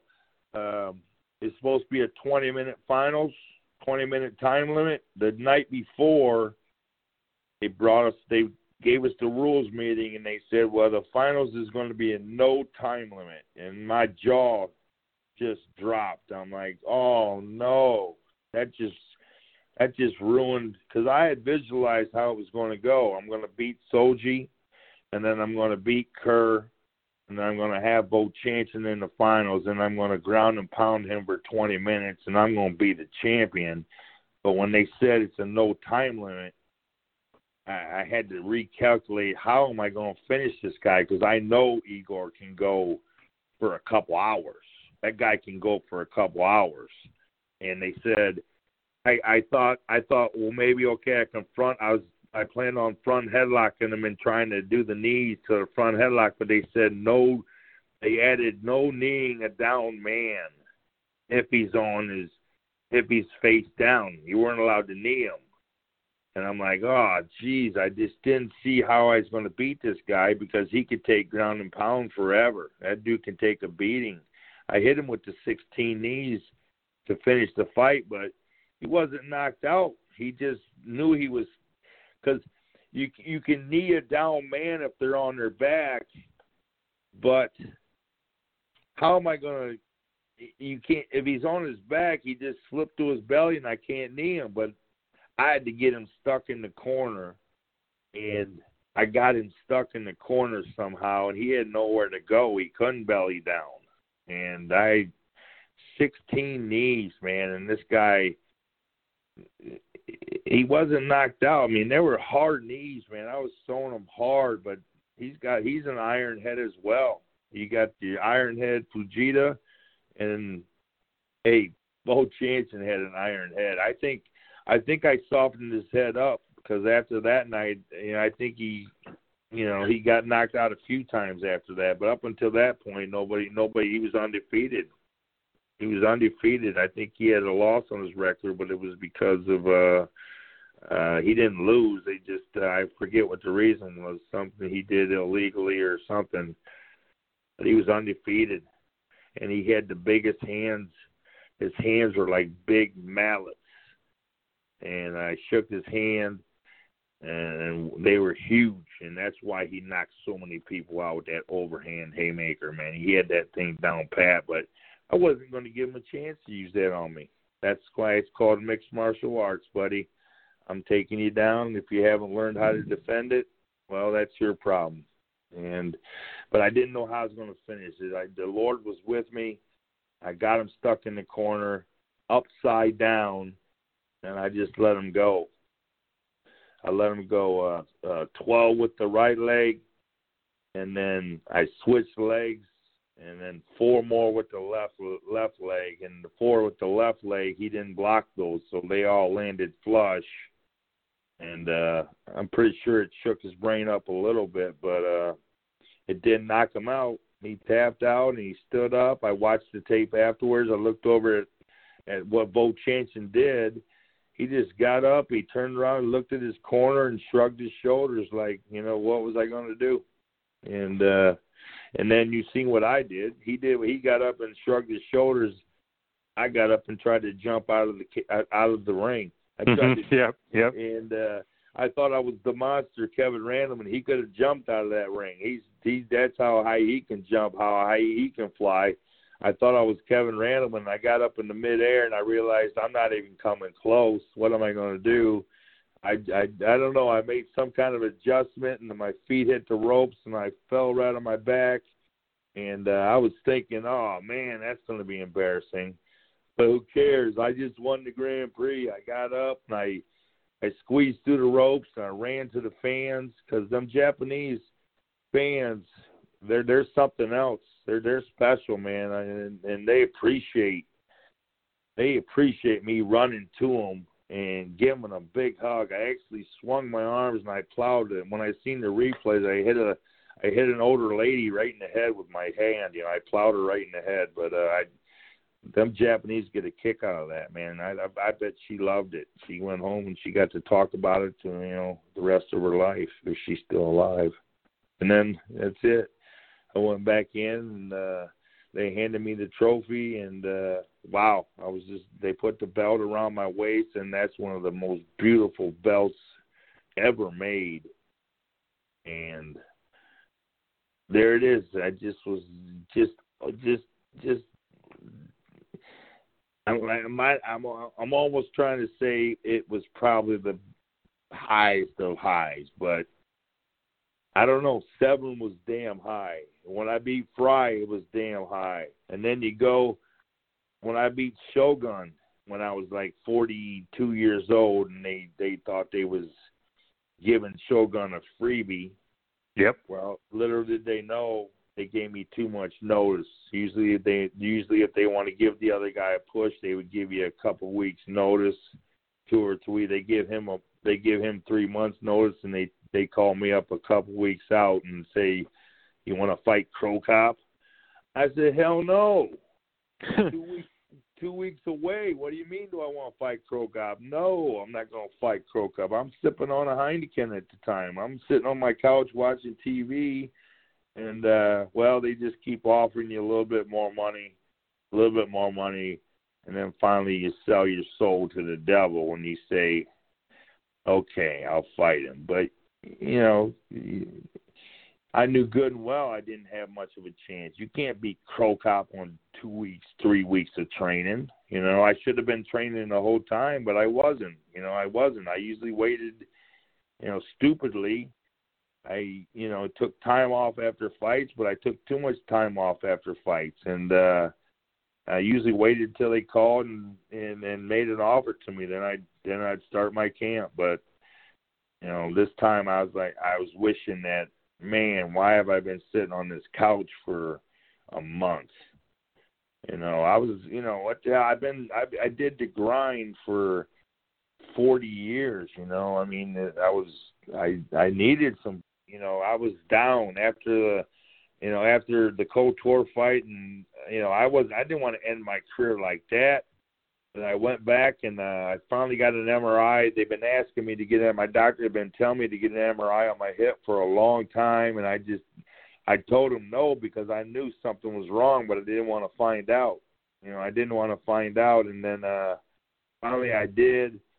And he, when when the doctor calls you like at 7 a.m., if he if if if there's nothing wrong, my doc would never call me. That's when I I knew nothing was wrong. But when he when I seen the phone ringing at 7 a.m. and it was my doc, I said, "Oh shit, something's wrong." And I I answered the phone. He said, "Hey." He was Puerto Rican, so he said, "Hey boy," he said, "Hey boy, you're finished." He goes, "You're done. You don't have no hip. You don't have no. Your hip is gone. You need surgery." Wow. He said, "You need surgery," and I was just like, "Oh my gosh, my career is over. It's just done that quick. It's done. I'm over. You can't fight with a hip replacement. You can't. You just can't do it." And uh um so that's it. I I've been salty ever since, but I'm not salty anymore. I've let it go. I've let a lot of things go. I'm in a better place. I'm in a peaceful place. I'm I'm I'm happy with everything, you know, instead of just being down and depressed. Well, no, man, I got I, the Lord gave me a lot of highs, even back in wrestling, you know, national champion.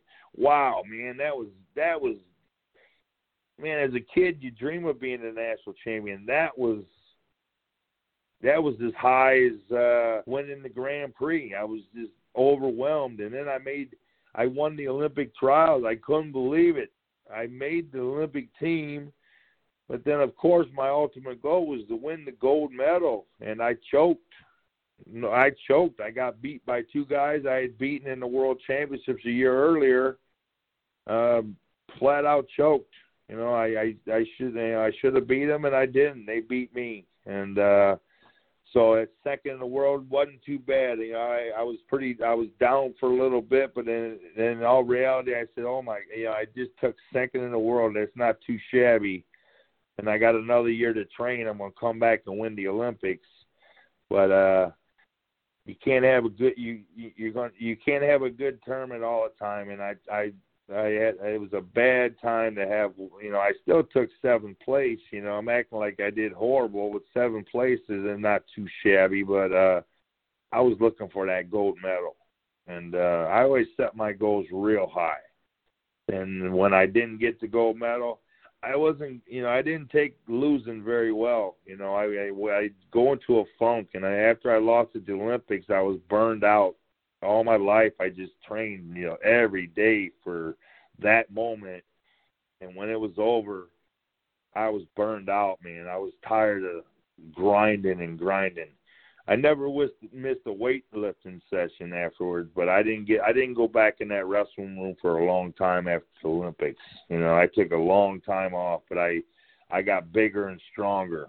I got bigger and stronger because I wasn't wrestling, so my body was growing. I got bigger, and uh, finally, I, I attempted to come back. I actually beat Kurt Angle in 1995. I beat him in a Sunkist Open tournament, and uh, well, after I beat him, I kind of went back into a funk. Basically, what I'm getting at is I went back and I didn't stay on the grind. You know, I was sipping on some wine. Mm, gotcha. Uh, and well, Kurt Angle, after I beat him, he had we had six months until the uh, World Trials. Well, he grinded, and I didn't.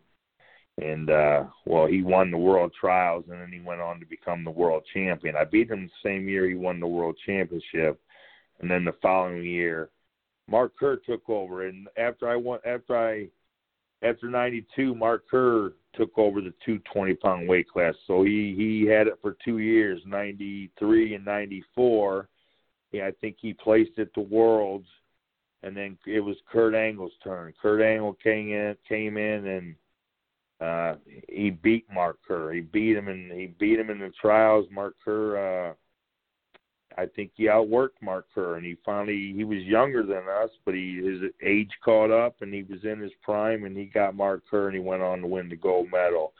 You know, I'm good friends with Kurt Angle. He uh, when I sustained my neck injury, he had multiple neck injuries. He got a hold of me, and he sent me to this doctor that was the only doctor in the world that did this kind of surgery.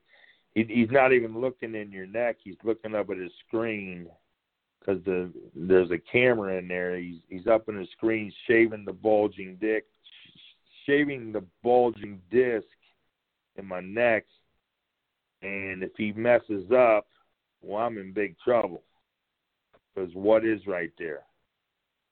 Uh, your your spinal cord, right?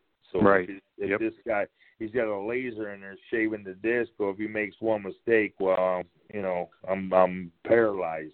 And I asked him afterwards when I woke up after the surgery, it was healed. There was no there was no time to recover. I mean, you was you was done. You had a big scar on your neck, but your neck was good, and it was good. I could tell. I, I uh, you know, my the whole left side of my body was atrophying up, and I could tell that the nerve, the the sparks were firing again, and uh it was a miracle.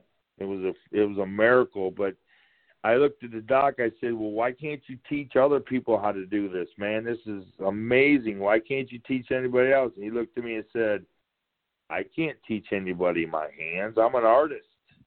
He called himself an artist. He said, "I can't. I can't give nobody my own hands."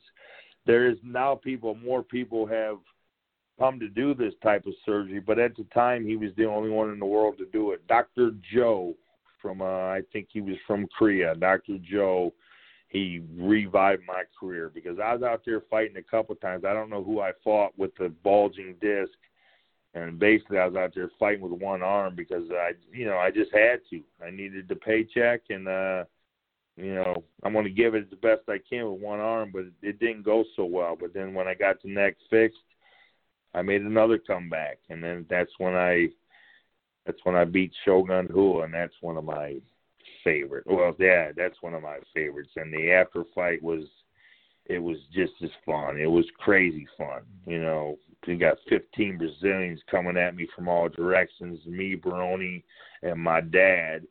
My daddy, he wanted to get in the ring, but I had, I, I kept, I was so worried about him. I kept looking over, saying, "You stay the, stay the f out, man. Stay the, stay the hell out of here, because if somebody hits my daddy." They wouldn't have been able to control me. I would have I would have went on a I, I would have went on a mission to to kill somebody, not kill, but I was going to hit some people hard. But he didn't come in. Baroni did his job. At first, he was holding me back, and I I was getting irritated because he I was trying to trying to break free because I felt the heat coming from all directions. Well, he let go just just at the right time, and Wanderlei Silva he kind of tackled him. Silva fell into my arms, and uh, the uh, I just posted a little. I just posted a little video on Instagram about it, and then somebody somebody chopped it up, went from the smashing machine to the real pride fight to the because uh, Pride blacked it out on TV when the when the when the aftermath started happening, they they blacked it out, so the camera phones came out. So he got some camera footage, he got some smashing machine footage, and he got the actual Pride announcers. So he spliced three things together. I don't know how to do that. I liked it. It came out. I liked it. It was pretty smooth. Brought back some good memories. And yeah, Baroni, uh, he did his job with Silva. Silva ended up right underneath me. I was up against the rope. You got four security guys holding me up against the rope, and these Brazilians were taking cheap shots at me, and uh, you know whatever. I mean, they ain't, you can't hurt me. And I looked down, and Wanderlei Silva is right below my feet, faced up, and and and he had Baroni in his guard, so to say. And I could have just really, I could have just stomped his face in like the like the axe murderer would have did. He would have stomped my face in if the situation was reversed, but that's not me, man. I'm not gonna you know, I could have caved his face in really, really bad. I'm not to do that, and it's just not in my blood. That's not in my blood. So I did place my foot on his neck gently. I did put it on his neck gently to let him know that I'm right here. And uh I heard the cameras clicking and uh so I added a little bit to it. I grabbed the ropes and made it look like I was pushing down on him, but that's just not my style. But when I did put my foot on there, boy, he got pissed. Wanderlei Silva was really pissed. He got up, and I thought for sure he was going to come right back at me round three, you know. And uh no, he got up and basically just went back to his corner, and it was over. I mean, it was over, and then uh, then I freaking celebrated because it was the last fight on my contract. The last fight, and they were, they offered me a three fight contract extension, but they offered me peanuts. And I told them the, you know, I'm your Grand Prix champion. I did this, this, and this. You want to offer me fifteen grand? You can't even prepare for a fight with fifteen grand. So I said, you know, I I I said I I blew them off. And I bet on myself. I even called my family and said, if you can find a a booking agency I said, get your money together and put it on me because I'm going to beat Shogun Rua. And uh, I bet on myself there. And uh, I also, you know, I didn't, I didn't sign no extension. And then when I won that fight, well, finally, for the first time, I had some negotiating powers with Pride. And, uh, well, I got paid quite well to fight Fedor. You know that I was the only guy that had to fight Fedor after that in America, and they had to pay. I should have, in hindsight. Uh, Dana White was calling. He wasn't calling me, but uh, his people were calling my managers, and they wanted to. They wanted me back, but Pride was offering, you know, four times as much money. They wanted back in the UFC so bad, but I just couldn't I couldn't turn down Pride's offer. You know, a huge payday against Fedor, and then two more fights guaranteed after that. Um, so I went with Pride, but I still kind of I still wish I would have went back to the UFC. Dana White was very pissed off at me, and then then they ended up buying Pride after that, mm-hmm. and I had to sit you know, I, everybody's saying, yeah, Hammer's back in the UFC, but no, Dana was wrong.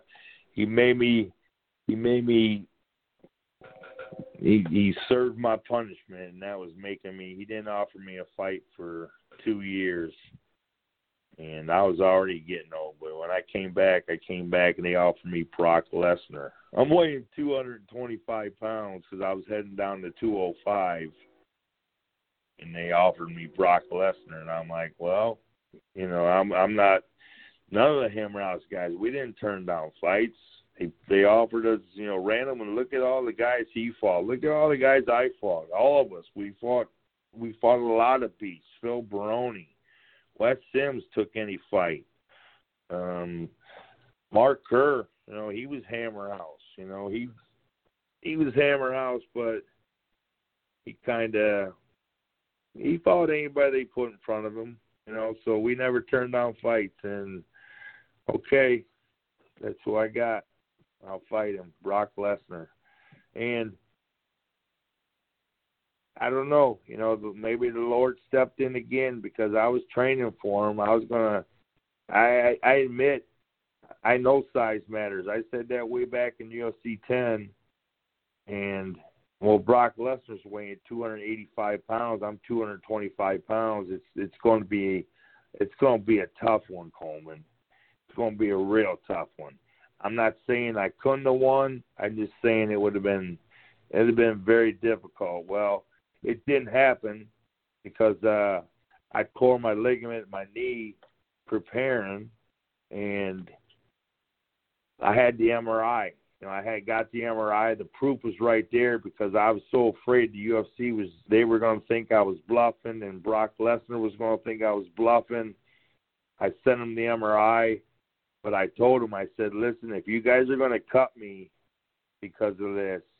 I said, I'll fight him.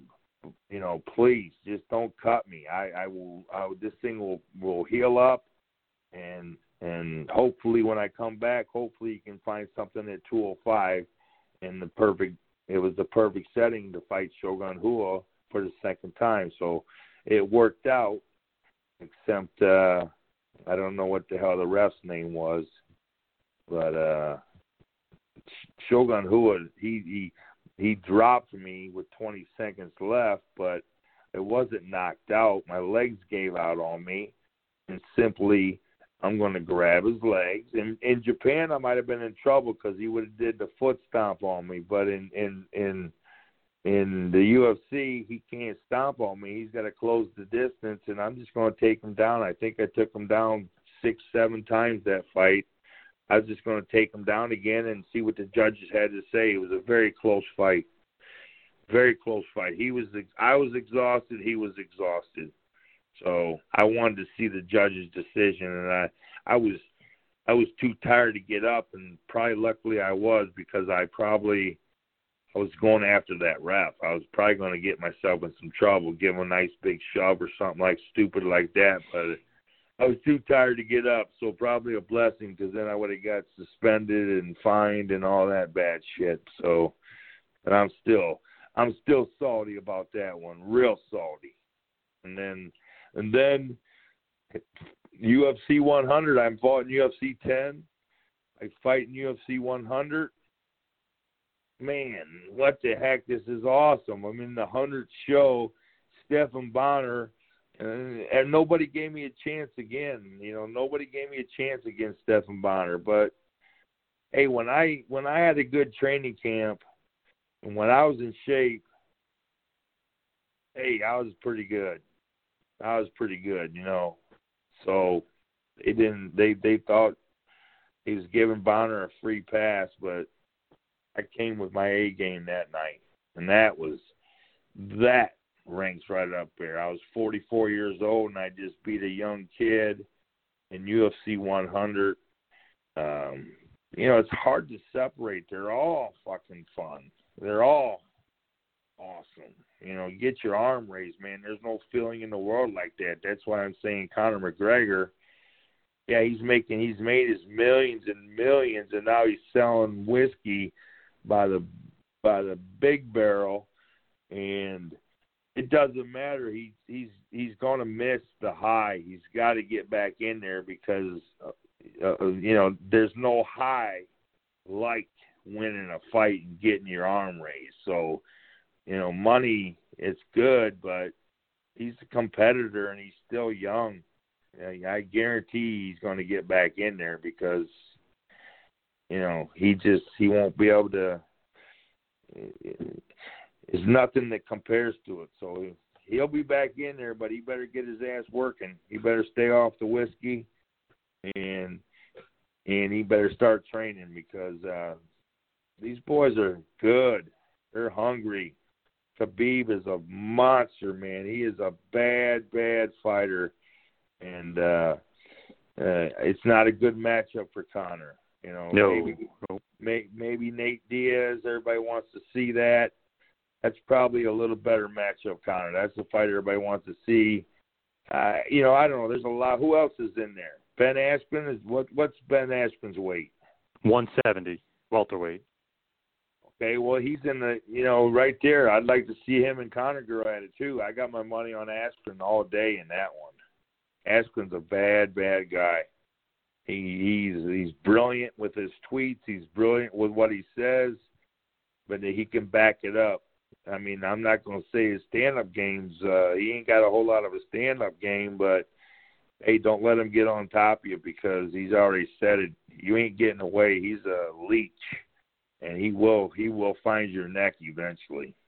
I like Ben Askren he's a you know the Lawler fight. Everybody says how controversial it was. I know now I've known Robbie Lawler since he was 18, but he was not going to get out of that.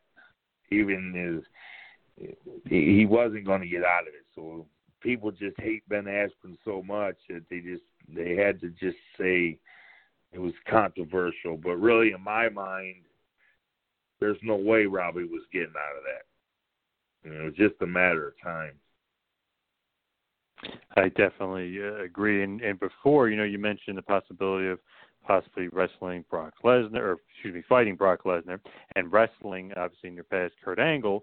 So obviously, two guys that made a huge name for themselves in the pro wrestling world. And I kind of wanted to ask you, just to change gears just for a little bit for a second, was your pro wrestling uh, career that you had, and you actually were a pro wrestler for a lot longer than even I had realized, and obviously mostly in Japan or all in Japan.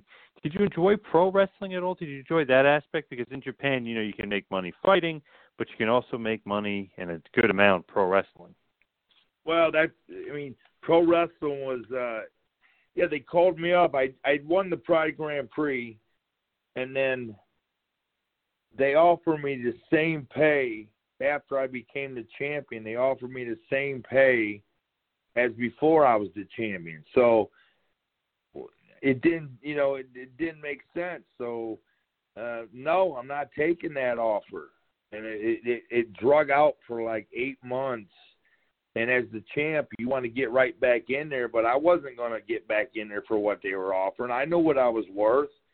And i just i i knew what mark kerr was getting paid. I knew what bo chance was getting paid. I wanted that kind of money and they weren't offering it because they didn't want me to be their champion. They weren't happy when I won that thing.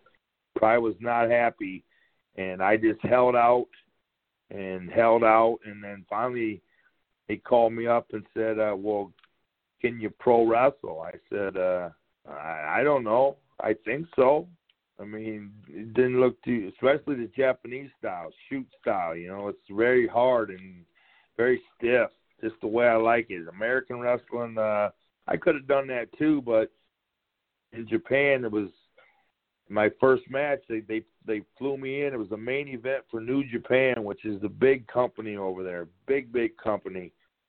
And they they flew me in. I was the main event against Yuji Nagata, pretty big name over there in Japan. They flew me in ten days before the before the match. I'm thinking I'm going to have ten days of cramming cram session on how to pro wrestle.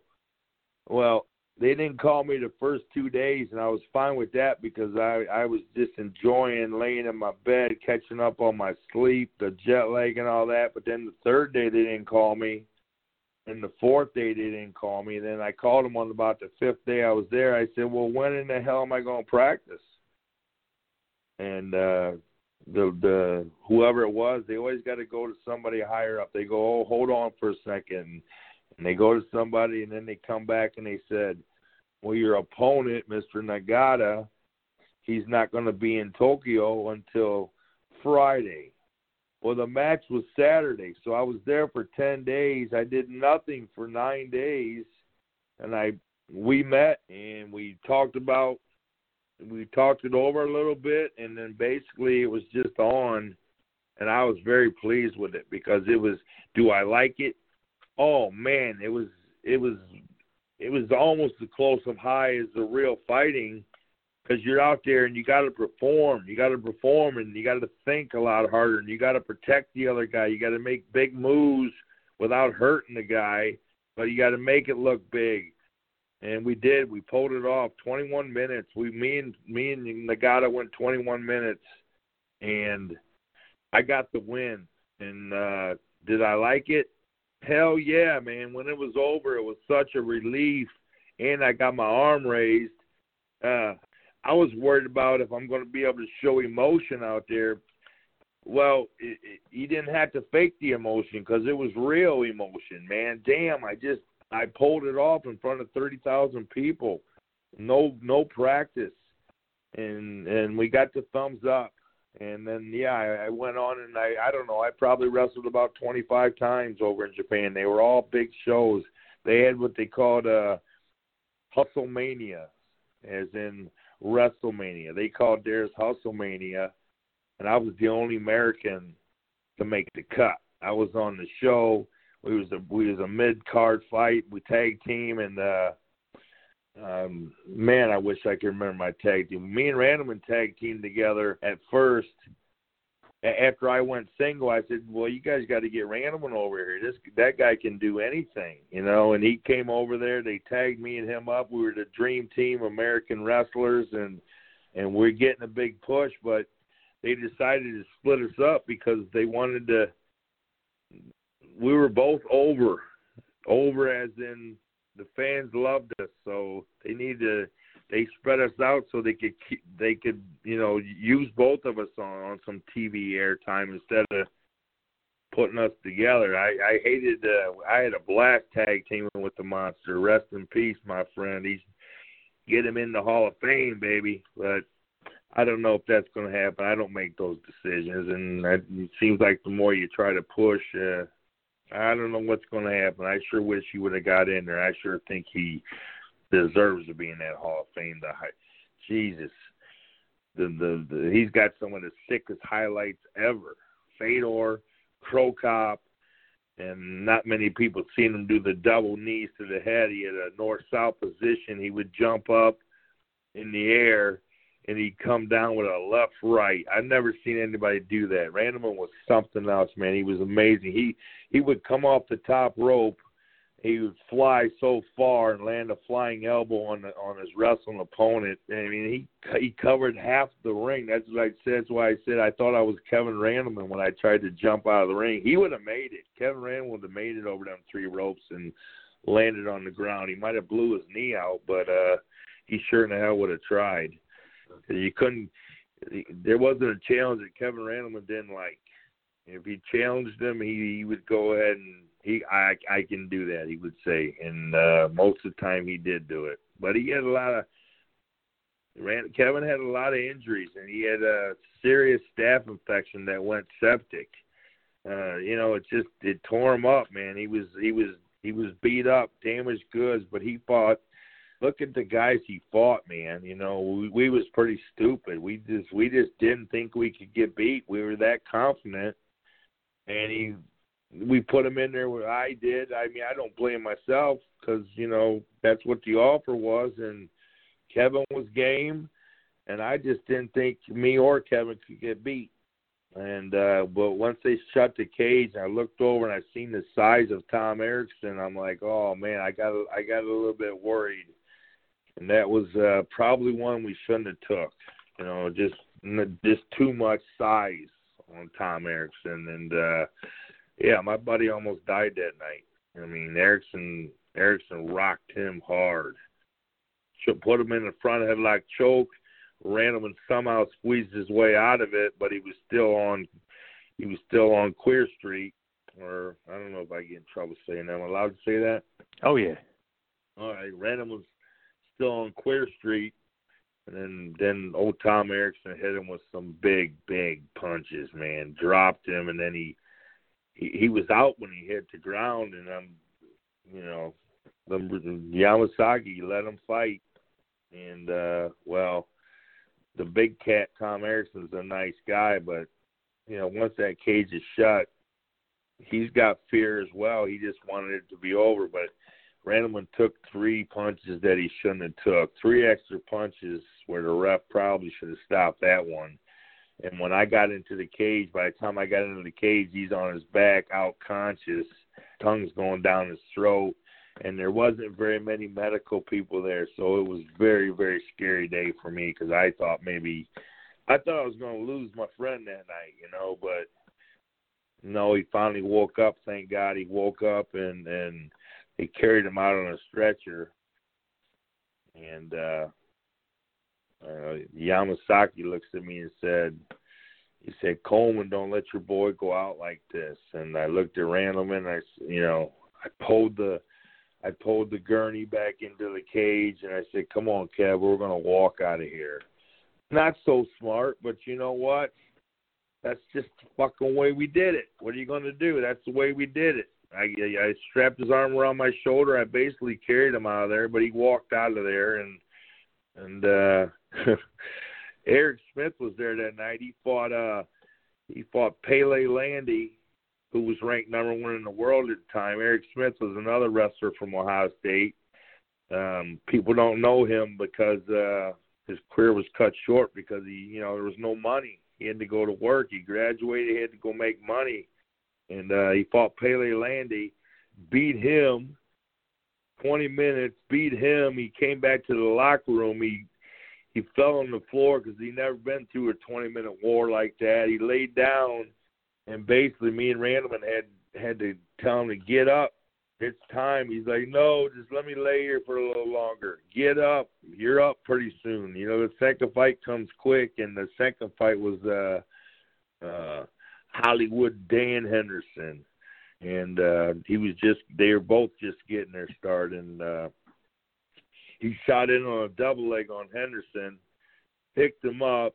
Henderson's got the guillotine locked up, and Eric Smith picks them all the way up in the air. They're standing straight up and down upright, and then uh, Eric Smith just went limp, and uh, that was it. Fell off. So he fought. He fought Pele Landy, and he fought Dan Henderson, and then he had to retire because he had to go get a job. That's too unfortunate because he could have been a good one.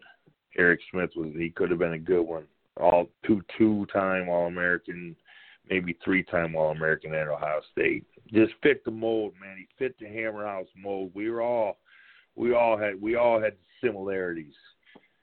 And they were we like to win. Hey, let's pause one second to tell you about my bookie. It's a new NFL season, but one thing that hasn't changed is where we're putting our money down on all the NFL games. My bookie is the place to bet on football every single weekend. My bookie has better bonuses and more prop bets than any other sports book period. This year, they're hosting the first online handicapping super contest where the first place is guaranteed to win at least $100,000 and it only costs $100 to enter. All you got to do is pick five NFL games against the spread every week to climb the leaderboard and score your share of the huge cash prize pool. We wouldn't recommend a service like this to our listeners if we didn't think it was good. So head on over to MyBookie right now because if you bet, you win, they pay. MyBookie has live in game betting on every NFL game. They've got the most rewarding player perks in the business, and for you fantasy guys out there, you can even bet the over under on how many fantasy points a player will score each game. So here's our two man power trip call to action. All you got to do is enter the promo code TMPower to activate the offer. They're going to give you up to a $1,000 first deposit bonus, and it's all by using the promo code TMPower. So visit MyBookie online today. That's M Y B O O K I E. And don't forget to use our promo code TMPower when you're creating your account to claim the bonus because with MyBookie, you bet, you win,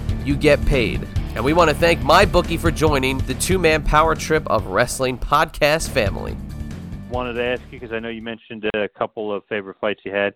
What do you think is, is your favorite fight? Is it the Severn? Is it beating Igor? Is it you know maybe you know beating Don Frye not once but twice? Like what what do you say? What's your favorite fight?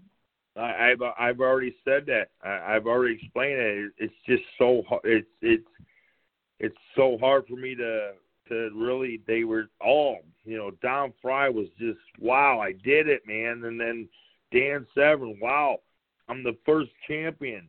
And then the Pride Grand Prix, man, you know that I'm I'm kind of leaning towards that, but yet I'm not because they were just all the same feeling, you know, just I did it. And then uh um Shogun Rua, I was counted out for the dead again. I came I beat him and then the after fight. That night was a great, great night. And then Stephan Bonnar. Uh I'm 44 years old and I'm in U I'm back in the UFC, UFC 100 that one is one of my favorites. There was no belt on the line. There was no title on the line. No belts involved. I was 44 years old, and I just beat a pretty tough young kid, and I was, I, I felt like I could fight on forever. I thought I was going to fight forever, but no, the your day comes. Everybody's day comes when it's over, and that that happened real quick after I beat Bonnar. I had one fight left, and then my body was falling apart. You know, it was starting to fall apart. It held up. It held up real good. And Maurice Smith warned me. He said, he said, "Well, wait till you hit 40, Coleman." I said, "What?" And uh, sure enough, when I hit 40, he was right. things started going wrong. Things started going wrong, and by the time I was 44, I was really feeling it. And then finally, I got my hip checked, and it was just shot. There was no hip there. There was no cartilage. It was bone on bone. That's why I was in so much pain. I didn't know why I was in so much pain. It was the pain was all down in my knee. It was in my back. It was in uh, uh, my hip. Was in my groin. Uh, I didn't know what the hell was wrong, but it, it all came from the hip. And then when they took a picture of it, yeah, it was just over. I got the phone call at 7 a.m. You're done, boy. That's what the that's what my doctor, Dr. Eric Serrano, famous doctor. You're done. I'll never forget it. You're done, boy. Your career's over. You need hip replacement now. I'm like, no. Damn, I knew I shouldn't have got that MRI. Because if I didn't get the MRI, I would have kept fighting. You know what I mean? But when I got the MRI, it's it.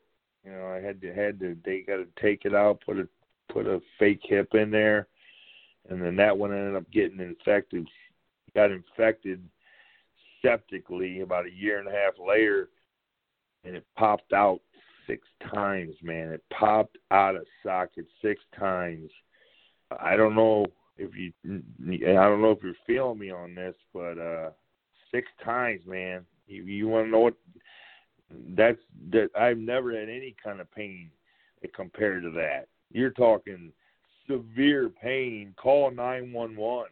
You know, please, I need help. My hip is hanging out the side pocket and I can't move.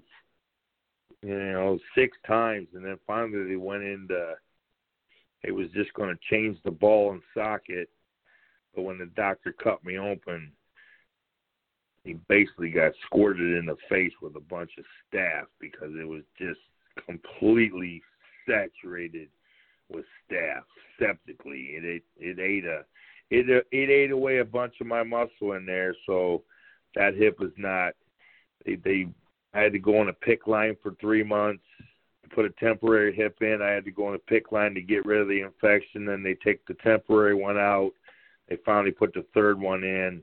It's still in there. It's doing good, but uh uh I can feel it. I can feel it's it's just not it's it's I can't get that I can't get that uh the confidence back because when it popped out six times I'll never forget that. You know, I, I can't forget that. And then uh well, I was obviously using my left leg a lot more so I destroyed that hip. And uh, well, in in a two or three year span, the the surgery came so far. I had a new surgeon. He went in, and uh, my left hip is solid. You know, my if if my right hip was as strong as my left hip, I would still be over in Japan. I I would never fought again with the hip. It's too too scary, man. But I would have I could have been over there doing pro wrestling over in Japan. So, I mean, you can do pro wrestling in your fifties if you got a big enough name. You know, I'm not I'm not going to do it all the time, but they're going to bring me over three four times a year for the big show, and uh, that would have been a blast. Because uh, did I like pro wrestling? Hell yes. I just missed my chance in the WWE. It signed Shamrock and then Severn and then Tank Abbott, and uh, Shamrock did great. Severn and Tank Abbott, they didn't quite get over at all. Tank Abbott didn't get over at all. They paid him three years, guaranteed three year contract, but uh his gimmick didn't work in pro wrestling. You know, he used the the he was the Tank Abbott from MMA. It was he was badass in MMA. He's one of the first and original people willing to talk shit it took it took balls to talk shit. Most guys would get on there and, oh, I'm just happy to be here. I've trained very hard. Thank you for this opportunity. You know, very general. You know, but Tank, no, he spoke his mind, and uh, then uh, hey, Phil Baroni's one. He was one of the original shit talkers on the. He was he's still talking shit on the mic. He's good at it. Chael Sonnen comes to mind and then obviously Conor McGregor was great at it. He was the best. And now Ben Askren is just boom roasting people. I mean, hmm, how, hmm, many, hmm, how many, yep. how many people say boom roasted, man? This the dude's got it. He's got five hundred thousand followers. Hey, he's gonna be. He's got, and half of them are haters.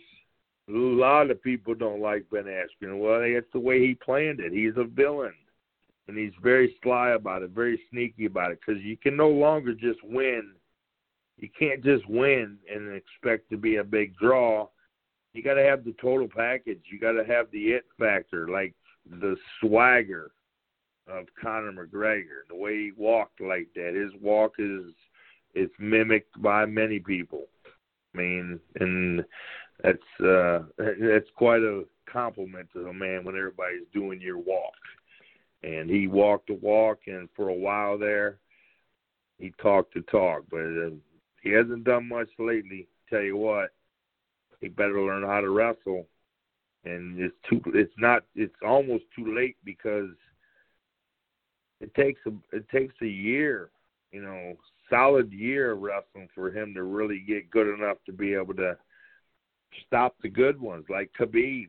You know, I mean, he, he he's not going to be able to stop Khabib's takedown. He, he's never going to be able to stop it because it's too late for him, unless he locks himself in the gym for six months and he wrestles, wrestles, wrestles, wrestles. Then he may get it down, but I don't think he's got. I don't think he's got it in him to do that. So he's going to stick to the way he trains, and he can beat 95% of the people out there. He's damn, damn good guy, but he ain't getting the gold strap. He's not going to get the gold strap back. He, you know, don't get me wrong. He's he's always got that uh, power in both hands where he can get a knockout, but you can't you can't bank on that all the time because uh, I'll go with Khabib every you know I go with Khabib every time, and then uh, I think Ben Askren takes him out real easy because Ben Askren would get in on him so quick and so easy, and he'd have McGregor on the ground, and he would choke his ass out probably. But mm-hmm. yep, that's just the way it goes. I said in UFC 10, if you can't wrestle, you can't fight. And now it, it's still true. People think, uh, well, it's all stand up. Well, the reason it's stand up is because everybody's learned how to wrestle. So the takedown doesn't come so easy. Ground and pound, it's not so easy to do anymore. Khabib, I love Khabib because he's a he can ground and pound. You know, what I mean, Chael Sonnen, look how many fights he won with ground and pound. He was a great ground and pounder. I love Chael Sonnen. Did I mention him as one of the best shit talkers ever? I think. Yes, I did. you did. Yep. Yep. Yeah, I don't. Did I miss out on who else is pretty good on that mic? Who am I missing out on? Anybody you can think of? Mm-hmm. No, you got. Chael, Conor, Ben Well, Askren, Tank, Tank Abbott was definitely a good one. Tank was first, and then uh Phil Baroni. Come on, I got to give my boy a shout out. Oh That yeah, guy New York Badass. Yep. the New York Badass, he's got some. You watch his highlight video, and that's I was in his corner for damn near all of them, and I watched this guy go through wars, man, wars, back and forth wars. He took a lot of shots, he gave a lot of shots, and uh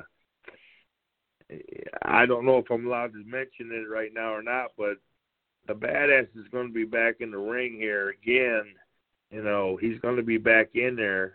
Um i you know i i i worry about people's health and safety but it doesn't matter. Phil Baroni's got pride and he wants back in there again and you, nobody's going to tell him otherwise but he's got a big fight coming up uh i'm not going to say what it is because i don't know if i'm supposed to or not I just found I just found out about it today. I got a call from his manager.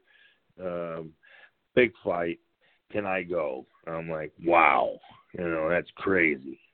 Because Phil Baroni's one hell of a wrestler, pro wrestler too. You You've seen what he's doing in pro wrestling. He's great. Yep. He's a, Yeah. He's a, he's a great villain. If he was, if he was 25 instead of, uh if he was 23 instead of, I don't want to, he'd get pissed off. I I don't know what his age is. I think he lies about it a lot of times. Uh So Hmm. I'll say, I, I think he's been stuck on 39 for a few years. you know, but if, if he was 23, I, uh, you know, I guarantee my boy would have made it in the WWE because he's got the it factor. He's got, he's got it. You know, he's he plays the villain very well. He plays the villain very well, and he's got the looks. He's got the, the mic work, and then uh, he can pro wrestle. It's a different, it's a different fight, but it takes a lot of skill to get out there and make things look real without hurting your opponent because these guys gotta they gotta last a long time. It's it, it's a brutal WWE is a brutal schedule. I mean they're on they're on the road how many days a year, flying and traveling. They gotta wrestle. That's why you know a lot of them get hooked on the painkillers because they need the painkillers to to keep them going. You know, it's such a hard. People don't. I hate when people call it fake. It's just not a good term for it. It ain't fair. Uh, it ain't fair to call it fake.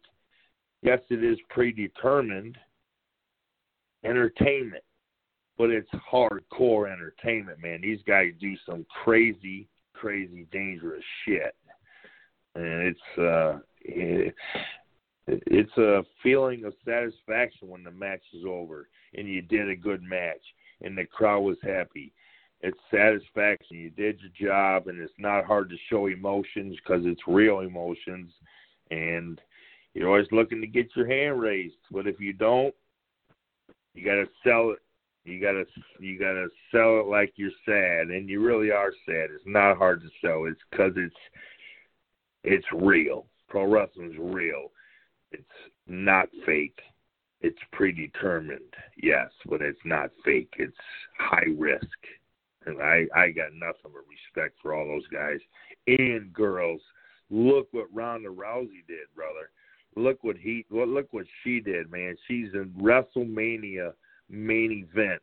First time ever for a female to be in a WrestleMania main event. And then they they that's the most I think that's the most prestigious, you know, show they have is WrestleMania. I'm good friends with The Undertaker, man. He's so cool, so nice, but he's the WrestleMania king. I mean, he went years, like I don't know how many years in a row he won that main event, and then finally, finally Brock took him. Finally, Brock took him, and people were pissed. People were furious when when uh, the Undertaker had to put Brock over. But that's that's the way it goes.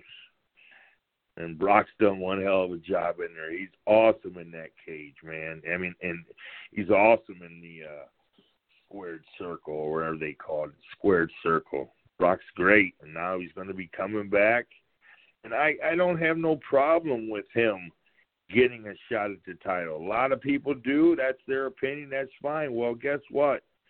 You know, these guys paid four point two billion dollars for this company, and Brock Lesnar is gonna. People want to see him, and that's what it's all about. You know, I I I kind of feel for other guys that have been working their way up the rankings, but at the same time, it's uh, when, when you you got a chance to do three million buys with Brock Lesnar or or a million and a half buys with somebody else, well, it's business.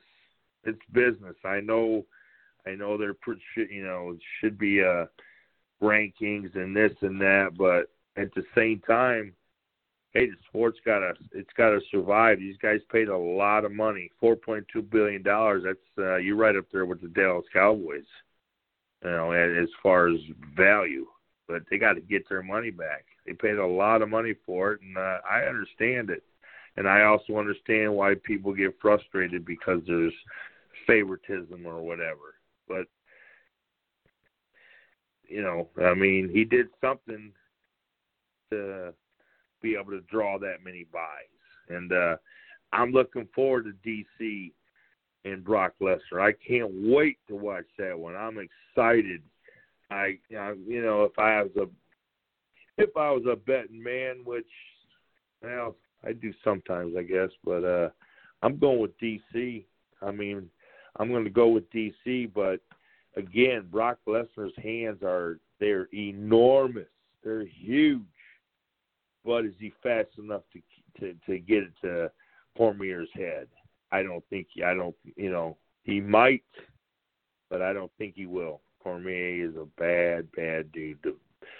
He's the goat. He's the one of the best ever.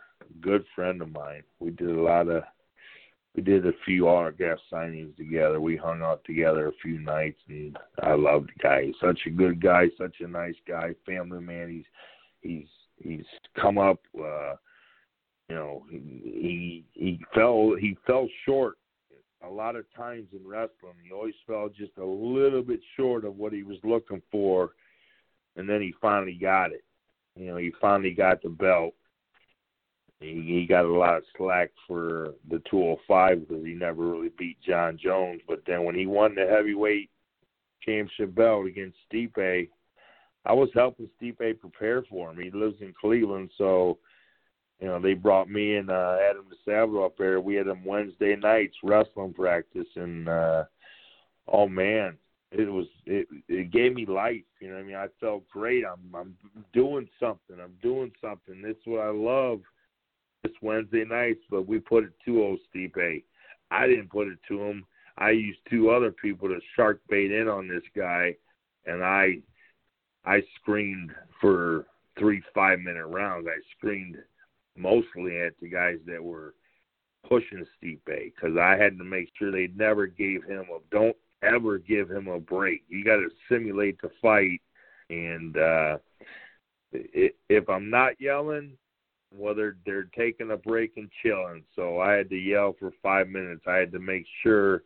I'm sure I annoyed the hell out of him, but Stipe, I'm sure I annoyed the hell out of him. But by the end of them three five minute rounds, uh, uh, he was uh, looking up at the sky, saying, "Damn, why am I so tired?"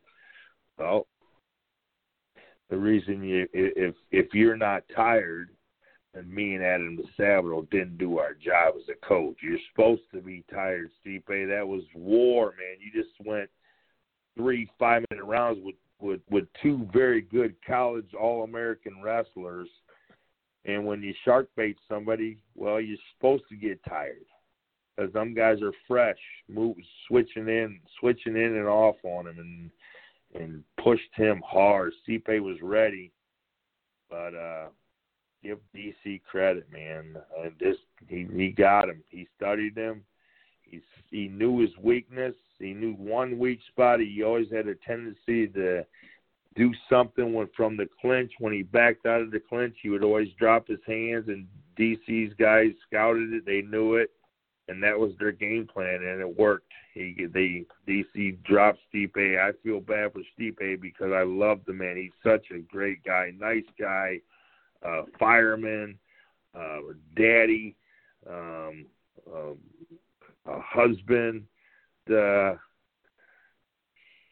DC's not. I mean, he's not the draw. Stipe's got to. You know, there's another one. Stipe's got to be saying, "Well, I need a rematch with DC," and Brock gets to come in there and just grab it. Well, sometimes, sometimes life's that's the way it treats you.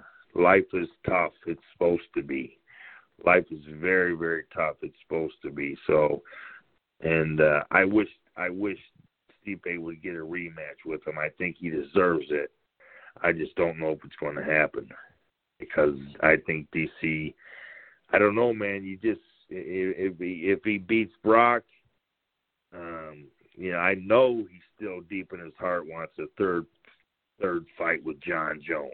So that would be a mega, mega, mega fight. So Stipe's just I don't know what's going to happen to him because he I'm just telling you he's one of he's he's probably the hardest working man I ever seen. He works so hard. Maybe quite possibly he works too hard.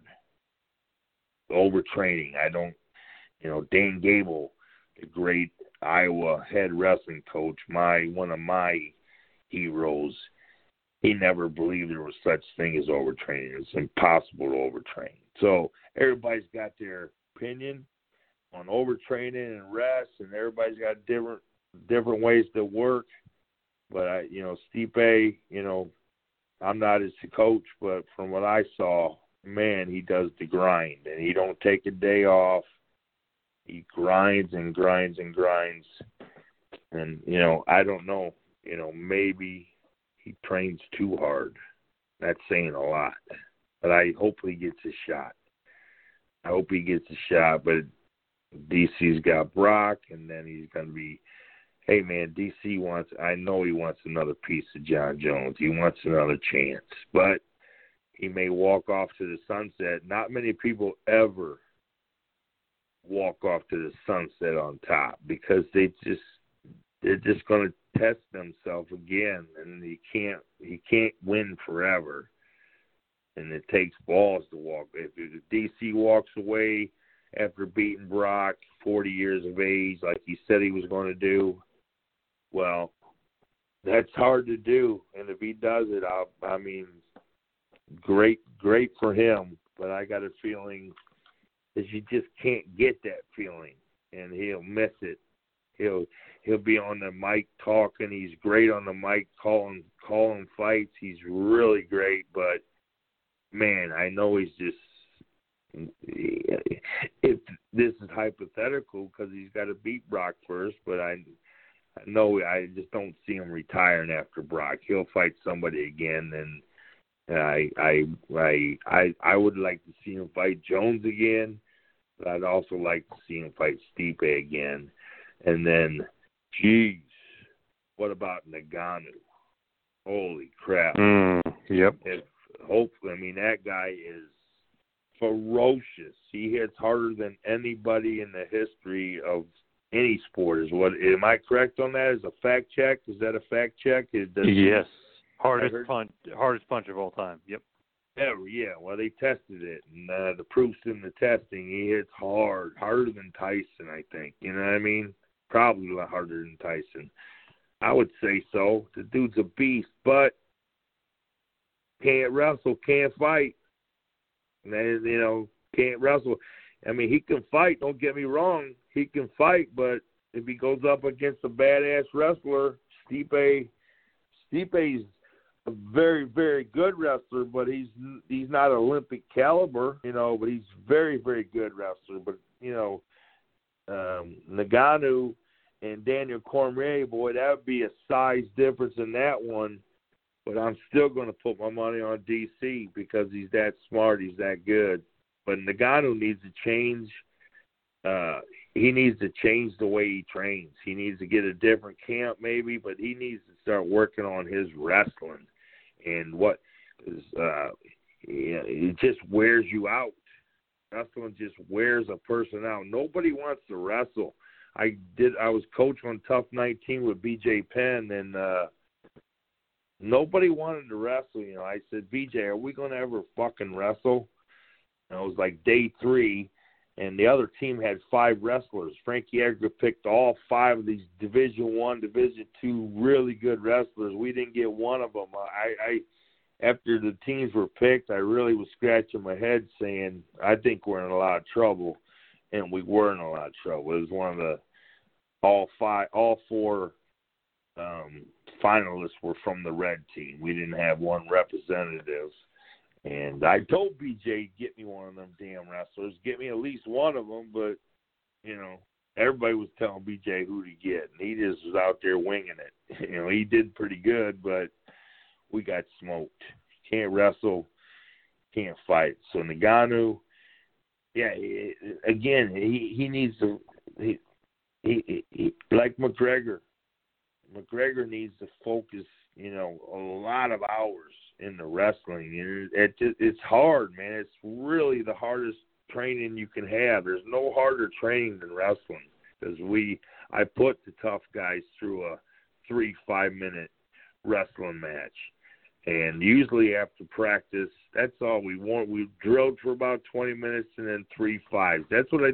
That's what the coaches did when I was going for the Olympic team. When I was going for the uh, uh, Olympics, they would stick a fresh guy on me, three matches, three matches, and that was it. Three five minute matches, and that was the end of practice. Well, that's all you can take. If you if you go out there and dog it, you can do you can do seven eight wrestling matches. But if you go out there and you put it all on the line, for three five minute matches. It's brutal. It's a brutal sport, man. That's what. That's why my hips are all fucked up. Not from fighting. My hips and my my neck and my back. I, you know, most of it's from wrestling, not the fighting. Fighting was easy on my body, not not so easy on the head, but the body. And I didn't get hurt. I didn't get hurt fighting. I got hurt wrestling. My body's beat up, and hopefully, you know, hopefully my head's not. I protected my head pretty good. I really didn't take any. I didn't take that many. Pete Williams and Cro Cop got me. Shogun Rua, I'm not giving him credit for a KO. It's officially in the books as a KO, but I'm not giving it to him because I wasn't KO'd, and I would have took him down. I want, I like I said before, I wanted to get up, and I would have, I wanted to choke that ref, but luckily I I was too tired to get up because I probably would have got my shit. I might have got cut that night, and my UFC might have cut me right after that fight. they were thinking Right. about it. Even they were they were considering it because I seen Joe Silva, you know, in, at the after fight party. Uh, I seen him. He come up to me and he's, you know, I got fight of the night, and but I'm talking to Joe. I said, well, what's next, Joe? You know, what are you thinking? And he's like, uh, well, Mark, you know, I'm not sure. You know, I I could kind of see where he was going with the subject. I said, "What are you What are you talking? What are you getting at? You're not going to cut me, are you?" He's like, "Mark, I'm worried about you. I'm worried about your health and your safety. You know, you you know, Father Time comes." I said, "No, trust me, trust me. I didn't have a good training camp for Shogun Rua. I said I will be ready for whatever's next." and it just happens I I talked them into giving me another shot, and they put me in with Stephan Bonnar, UFC 100, and well, I showed up. I showed up again, and that was uh like a, that was that was as high as the grand. They were all so close. Just winning, man. Just winning. Any win was awesome. Anytime you win was just awesome. So it's hard to separate them unless, you know, I'm not going to say when I beat Julian Sanchez, I'm not going to put that up there. You know Julian? Mm-hmm. Yep. Yeah, I love him, but I'm saying he shouldn't have been in the cage. Let's put it that way. You know what I mean? It wasn't fair. That was that was uh that that one didn't get me so high because uh that was uh that was a gimme if you want to call it that. A gimme. Yeah, I was the UFC 10 champ, UFC 11. Me and Tank in the finals. That's what they wanted. And they, you know, Julian Sanchez was just there, and unfortunately, Tank blew. He he ruined the party because uh I wanted to fight Tank.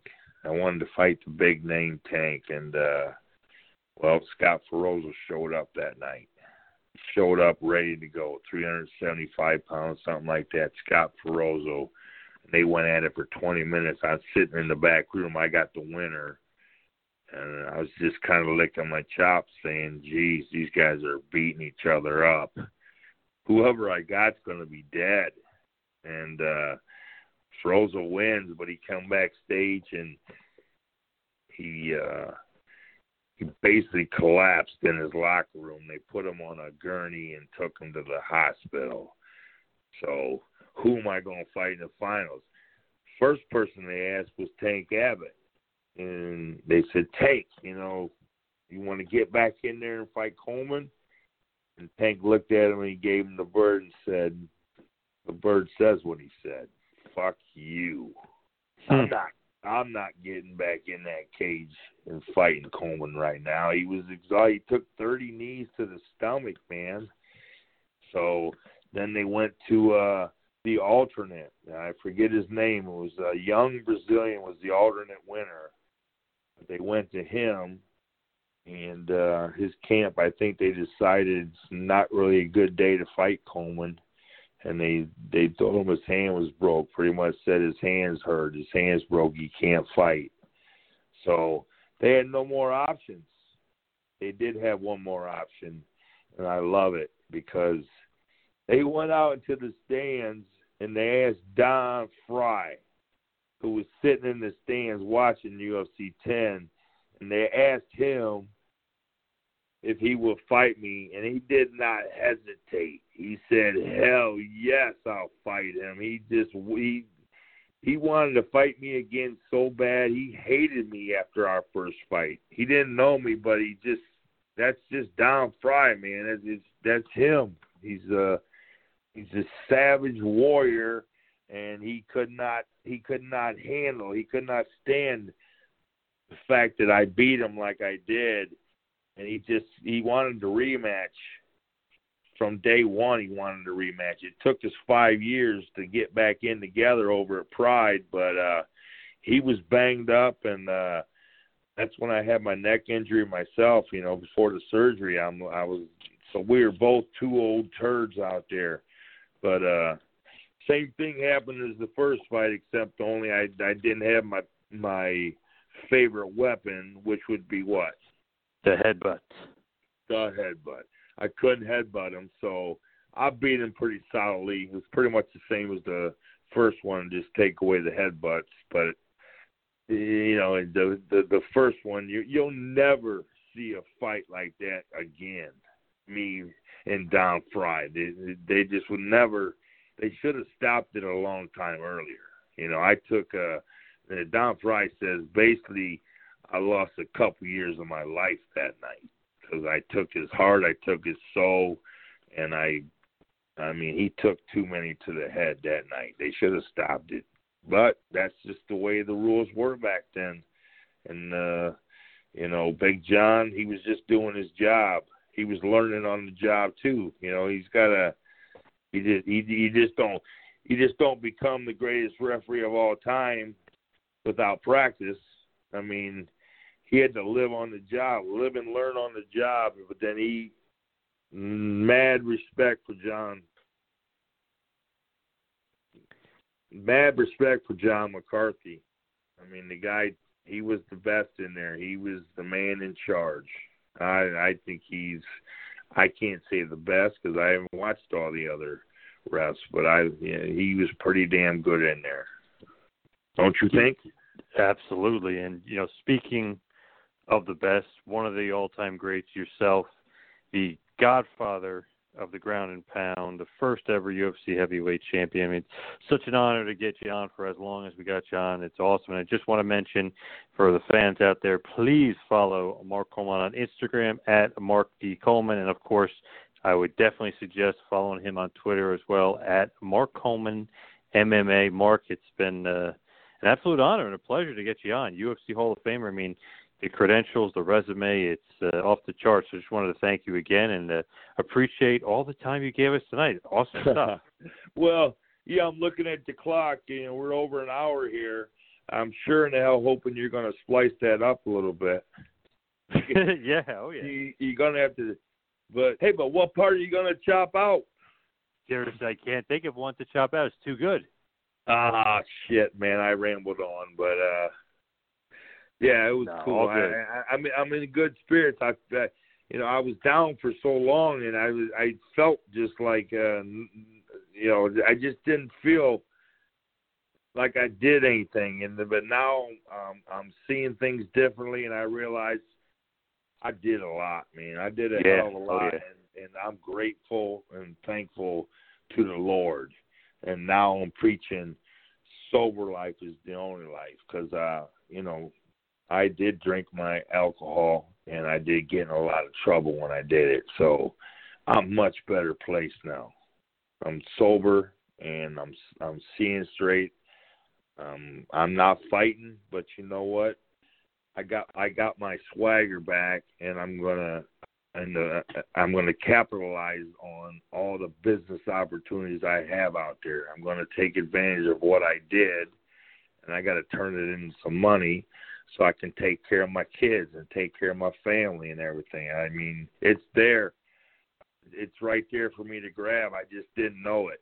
And then I just, you know, one day I, I just one day I said I'm on. I'm going to do it, and I just started tweeting. I started doing Instagram. I started asking people advice because there's tricks to the trade.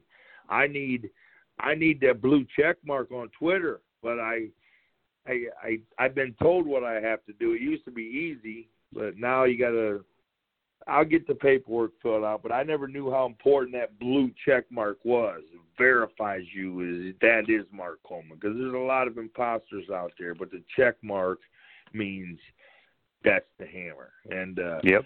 I need to get that. I need to keep tweeting. I need to keep talking to people. Uh uh doing podcasts. I'm gonna I'm gonna be on the old you probably cut this part out, but you know, let's face it, Joe Rogan's the, the top dog in this business. You Yeah, gotta- he is. He is. okay, I'm glad I'm glad you agree with me. You're pretty damn good yourself. I mean, you should have cut me off a bunch of times. I'll just give you a little advice. You gotta learn you gotta know how to you gotta you know how to you, you gotta know how to chop somebody off. But uh no. I just you know, I don't know. I just I'm in a talkative mood these days. Hey, And, it's all, uh, all good. Appreciate it. well, it's all good to you, but you know, I'm sure some people will say it's not all good. It's boring as shit. They boring. Dave Meltzer, the great Dave Meltzer. Do you know him? Yes, I do very well. Yes, he's the goat. He's the best in what he does. He he he's the writer, journalist, and uh I won UFC 10, and I read his little. um He he had that little. What do you call it? The paper Newsletter. His newsletter. his nice little newsletter. I couldn't wait to get that because uh, you know you read the uh, he he was just good. I just won UFC 10. I wanted to see what Meltzer had to say about me, and he said uh, uh, he said, well they created a monster in Mark Coleman, but then he said, but he lacks a little bit in the charisma category. And I was like. I was, I was just crushed. I'm like, oh, because Meltzer knows. Trust me, Dave Meltzer knows. But uh, I had to prove him wrong, and hopefully, I did show that I had some charisma. And I don't know. I mean, and then, but then me and Meltzer, I was kind of bothered by it. It bothered me, but I, he was right. You know, I had to step up my game. You know, you gotta, you gotta, you know, you gotta say some things sometimes. You can't be afraid and just say, "Oh, I trained very hard for this fight. I'm going to do my best." And uh, you know, just boring. You gotta, you gotta be willing to put it out on the line, but. And that's the big part of the game now. I mean, some guys are great at it, and some guys try to be great at it. And let's face it, you know, the people I named, Baroni, like I said, warrior. You know, just uh, how many wars has he been in? But he just uh, his body still his body still got has it in him. His mind has it in him, and uh, he's to keep fighting until until um, people until people stop offering him fights. I mean, he's the New York badass. He keeps getting fights lined up for decent pay. He's got to make a living, man. You know, he's got to he's got to be able to survive. So, all right, so tell man, can I get off here and get something to eat? Yeah, absolutely. Yes. I All thank right. you. Uh, thank you very much. Appreciate all the time. All right, you have a good night. Thanks for listening to the two man power trip of wrestling. What the world is downloading.